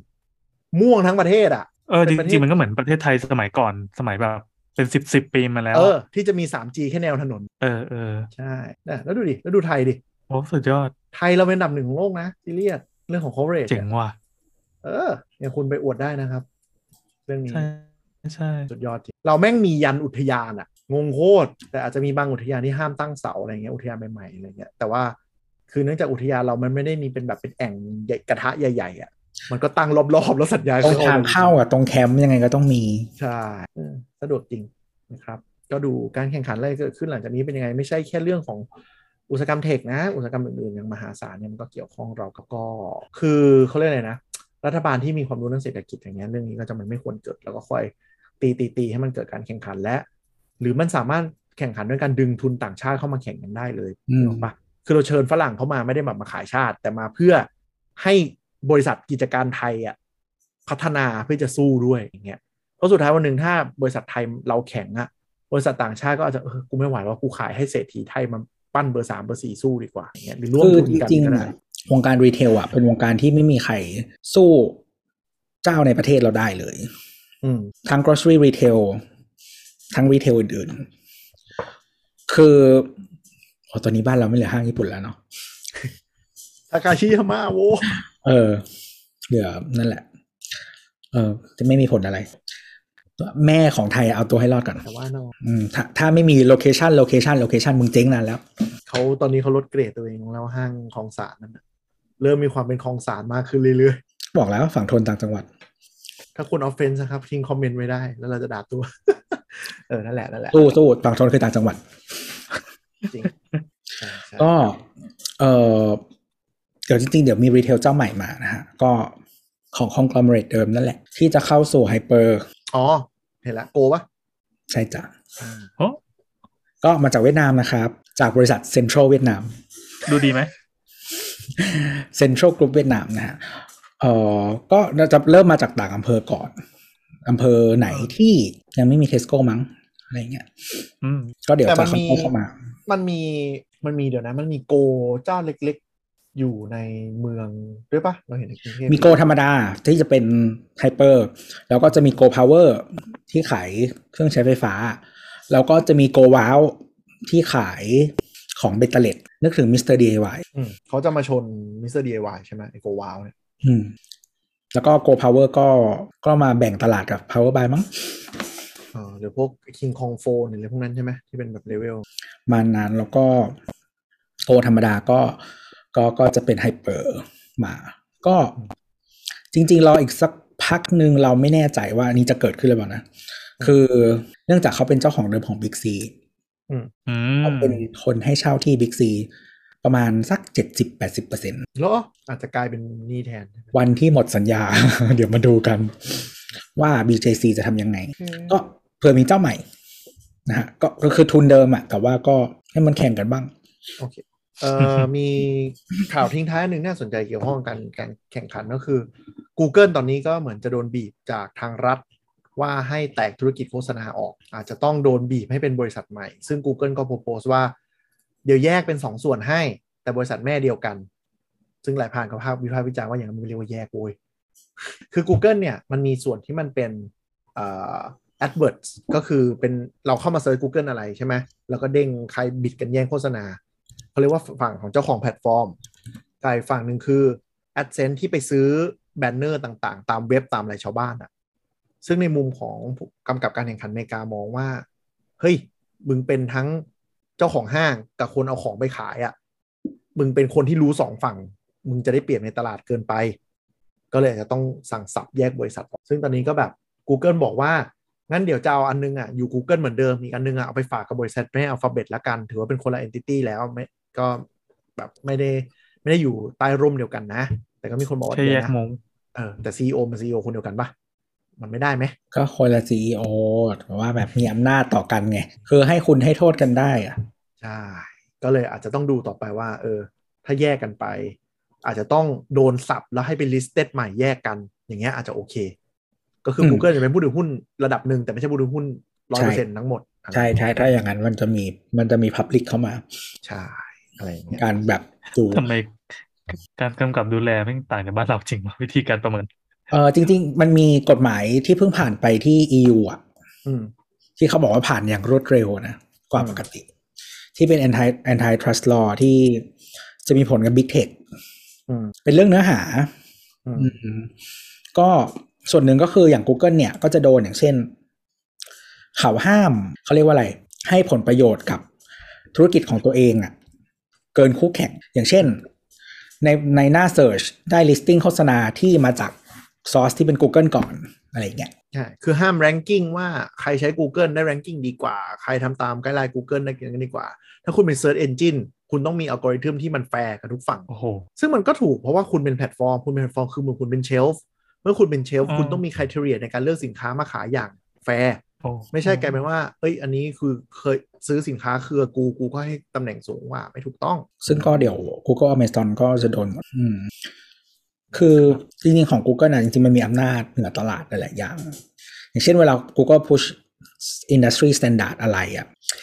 บางทีมันไม่ได้ขายของด้วยซ้ำนะ แต่ว่าแค่บอกว่าแบบถ้าคุณทำตามไกด์ไลน์นี้ คุณจะโชว์ในหน้า resource อะไรเงี้ย ถ้าใครไม่ทำก็คือตกอันนั้นก็คือ push industry standard แล้ว ใช่ กลายเป็นว่าแบบทุกคนต้องแปลงหน้าเว็บเพื่อให้บอท Google ดักง่าย แล้วบอทคนอื่นอาจจะดักไม่ดีเท่า มันก็ทำให้ Search Engine อื่นไม่ดีเท่า ทั้งทั้งๆที่อืม Search Engine อื่น ไม่ได้ทำอะไรผิดอืมเออแต่คุณมีสูตรลับในการให้ทำ Metadata ที่ดีกับ Google อย่างเดียวอย่างเงี้ยก็อาจจะมีความสุ่มเสี่ยงที่จะผิด ซึ่งอะทนายฝั่ง Google ทีมเทคนิคมันก็ต้องสู้กลับว่า มันไม่เกี่ยวโว้ยกูทำเพื่อเป็นความแบบ ธุรกิจเฉยๆ ไม่ได้ต้องการจะกีดกันใครอะค่ะอันเนี้ยก็จะเป็นการเขาเรียกว่าเยอะอะเพราะต้องบางทีบางทีก็ต้องเข้าสภาเข้าคณะกรรมการมานั่งคุยกันเถียงกันว่าแบบจะคอนวินส์กันได้หรือเปล่า ใช่แล้วไม่แล้วคือคือคนในสภาบางทีเขาเป็นคนกฎหมายใช่ไหมใช่เขาก็ต้องเอา expert opinion มา educate ก่อน ถึงจะสร้างการตัดสินที่ที่เขาเรียกว่าอะไรที่แบบ ผ่านการได้ข้อมูลมาแล้วได้อะไรเงี้ยกว่าเขาจะเข้าใจอืมแต่บางทีมันก็จะมีปัญหาก็คือคนที่ฝั่ง regulator บางทีตามไม่ทัน อย่างเช่นสมัยสวเรียกมาซักเคอร์เบิร์ดไปให้การเรื่องของแพลตฟอร์ม Facebook เรื่องปัญหาอะไรนู่นนั่นอะ ก็เห็นชัดว่าแบบตัวสว. ขาดความเข้าใจอย่างหนัก มันก็เลยทำให้บางทีคุยกันเสียเวลากว่าที่ควรจะเป็นในเมื่อของบางอย่างที่มันดูแบบ มันไม่ได้เป็นการเอื้อโว้ยอัลกอริทึมมันเลือกมา การที่อัลกอริทึมเลือกมาเนี่ยก็คือ คนในสังคมชอบ Facebook ไม่ได้เป็นคนเลือกกัน เพราะมันเป็นแบบเรื่อง ซึ่งบางทีมันทำให้เกิดการผูกขาดโดยที่มันออแกนิกอะผูกขาดแบบออแกนิกเหมายถึงว่าอย่าง Google อย่างเงี้ยมันผูกขาดด้วยอัตโนมัติเลยก็คือ พอมันมีระบบครอที่ดี แล้วทุกคนทำเพื่อให้ Google สูงทุกคนไม่ได้แคร์เว็บอื่นอย่างเงี้ยโดยที่ Google ไม่ได้สั่งนะ แต่ทุกคนไปไปแงะวิธีทำให้ดีขึ้นปุ๊บเอง ก็กลายเป็นว่าเว็บทุกเว็บก็ทำให้ Google Search มันแม่นที่สุด แล้ว Google ก็บอกกูไม่ทำอะไรคู่แข่งมันกากเอง กูไม่เคยไปกีดกันคู่แข่งใด ๆ ทั้งสิ้นเลยนะ แบบไม่ได้หมายถึงว่าไม่ได้ไปทุ่มไม่ได้ไปบล็อกไม่ได้อะไรด้วย คุณจะใช้บิงคุณจะใช้ยันเด็กอะไรคุณก็ไปใช้ดิ แต่แค่แต่แค่กูกูเก่งเกินอะ่ะ ก็จะเป็น argument ที่ Google ไปสู้ตลอดว่า Google ไม่เคย favor ไม่เคยบีบไม่เคยอะไรทั้งสิ้น Google อยู่เฉยๆ แล้วก็แบบโปร่งใสตรวจสอบได้ว่าเว็บที่ซื้อแอด Google ก็ไม่ได้ไม่ได้ searchability ดีขึ้น ไม่ได้อะไรดีขึ้นทั้งสิ้นอืมเนี่ยก็คือกลายเป็นว่าไอ้ regulator ก็ก็ ทำอะไรไม่ได้ มันยากมันยากจริงๆเพราะว่าใช่คืออันนี้มาแล้วแต่ธุรกิจด้วยแต่ว่าอืมธุรกิจเนี้ยมันมันเป็นแบบนั้นจริงอืมๆมันก็เลยยากก็ทำได้เลยเอาต้องเลเบลแอดนะว่าอันนี้คือแอดต้องวางตำแหน่งนี้เท่านั้นอ่าคือมันเคยมันเคยปนกับ resource แทนที่จะอยู่ด้านข้างอ่าข้ามอะไรอย่างอันเงี้ยนั้นโดนสอยไปทีหนึ่งใช่ เพราะถือว่าไม่เกี่ยว คนจะได้รู้ว่าตรงนี้มันเป็นส่วนที่ search organic ส่วนนี้เป็นส่วนโฆษณาแต่จริงๆเขาไฮไลท์สีแล้วนะใช่ก็จะมีอะไรอย่างนี้แหละที่แบบฝั่งของรัฐ ทำเท่าที่จะทำได้โดยที่ โดยที่มันไม่ไปก้าวไก่ายมากเกินไป เพราะว่าถ้าฝั่งเอกชนมองว่ารัฐก้าวไก่ายมากเกินไป จนเป็นการใช้อำนาจรัฐในทางที่ผิด ก็ฟ้องศาลปกครองได้ด้วย อืมว่าซับซ้อนใช่คือคือระบบคือประเทศที่ระบบเขาเรียกอะไร ระบบนิติบัญญัติระบบระบบศาลตรวจสอบกันอะมันเออมันเข้มแข็งมันทวงดุลกันดีอะมันจะเกิดอย่างนี้โดยเอง ถ้า Google มองว่าเฮ้ยกูเริ่มโดนรัดกลันแกล้งแล้วว่ะฟ้องศาลปกครองเลย ศาลปกครองก็จะมาดูตรงนี้ว่าเป็นอำนาจหน้าที่ของรัฐจริงหรือเปล่า ก็จะเป็นอีกคดีใหม่แต่ก็คือบริษัทเทคส่วนใหญ่มันก็คอมพลายกับยุโรปอยู่แล้วแหละ มันโดนบังคับอย่างเลี่ยงไม่ได้ คือคุณจะทิ้งประชากรที่ high net worth 500ล้านคนมันยากอะก็เลยจะต้องคุ้มครองเรื่อง privacy ตามกฎอืมเราก็เลยตั้งเซิร์ฟเวอร์แยกซะ ในขณะที่มีความสุดขั้วของ ทางยุโรปที่ไปอีกฝั่งหนึ่งก็มีสุดขั้วอีกฝั่งหนึ่งคือจีนอ๋อแต่จริงๆอะคือ จริงๆ ทุกคนก็ไม่ได้ตั้งเซิร์ฟเวอร์แยกนะ ยกเว้นพวกจีน ใช่ ทุกคนก็ใช้ที่เซิร์ฟเวอร์ที่รวมทำเซิร์ฟเวอร์ GDPR แยก ใช่ก็อ่าทุกเจ้าเนาะที่มีธุรกิจในจีนก็คือเซิร์ฟเวอร์และทุกโค้ดทุกอย่างก็คืออยู่ในจีนหมดทำแยกกันหมดครับอะโอเค ไม่มีอะไรแล้วมั้งประเด็น อืม ก็ประมาณนี้แหละ จริง ๆก็เหมือนเป็นความคิดเห็นอืมอะไรอย่างนี้มากกว่าเออ อะไรจะเกิดมันก็เกิดกับประเทศนี้นะครับ หรือถ้าเป็นครับไปได้ อันนี้ถ้าฝากไว้ท่านผู้ฟังก็คือว่าถ้ามีอะไรที่เราสนับสนุนรายย่อยได้ แล้วไม่เหลือบากกว่าแรงมีอะไรที่มันดีกว่า ก็นั่นแหละ ถือว่าจ่ายไปเถอะเงินมันก็ไปถึงอีกกลุ่มกลุ่มหนึ่งที่ไม่ได้ไปทำให้ตัวโตมันใหญ่ขึ้นเรื่อยคือเราอยากทำนะ แต่เราเป็นคน prioritize convenience ๆก็ใช่ แต่บางทีมันเราเราเราเสพติดความ convenience โดยที่เราลืมมอง option อื่นไงบางอย่าง ใช่ไหมเหมือนเคยมีคนพยายามทำแบบอย่างแพลตฟอร์มสั่งอาหารอืมที่เขาอยากจะช่วยคนแบบ local อะไรเงี้ย เพราะว่าคือถ้าผ่านระบบอะอะจริง ๆ นะ ระบบมันก็ขาดทุน แต่ว่าคือคือมันก็หักไปเยอะเราเข้าใจอืมอืมแต่แต่ระบบมันก็ขาดทุนเหมือนกันอืมเออ แต่ว่าเราไม่พร้อมจะไป อ่า เข้าใจ มันจะมีคือการที่เขา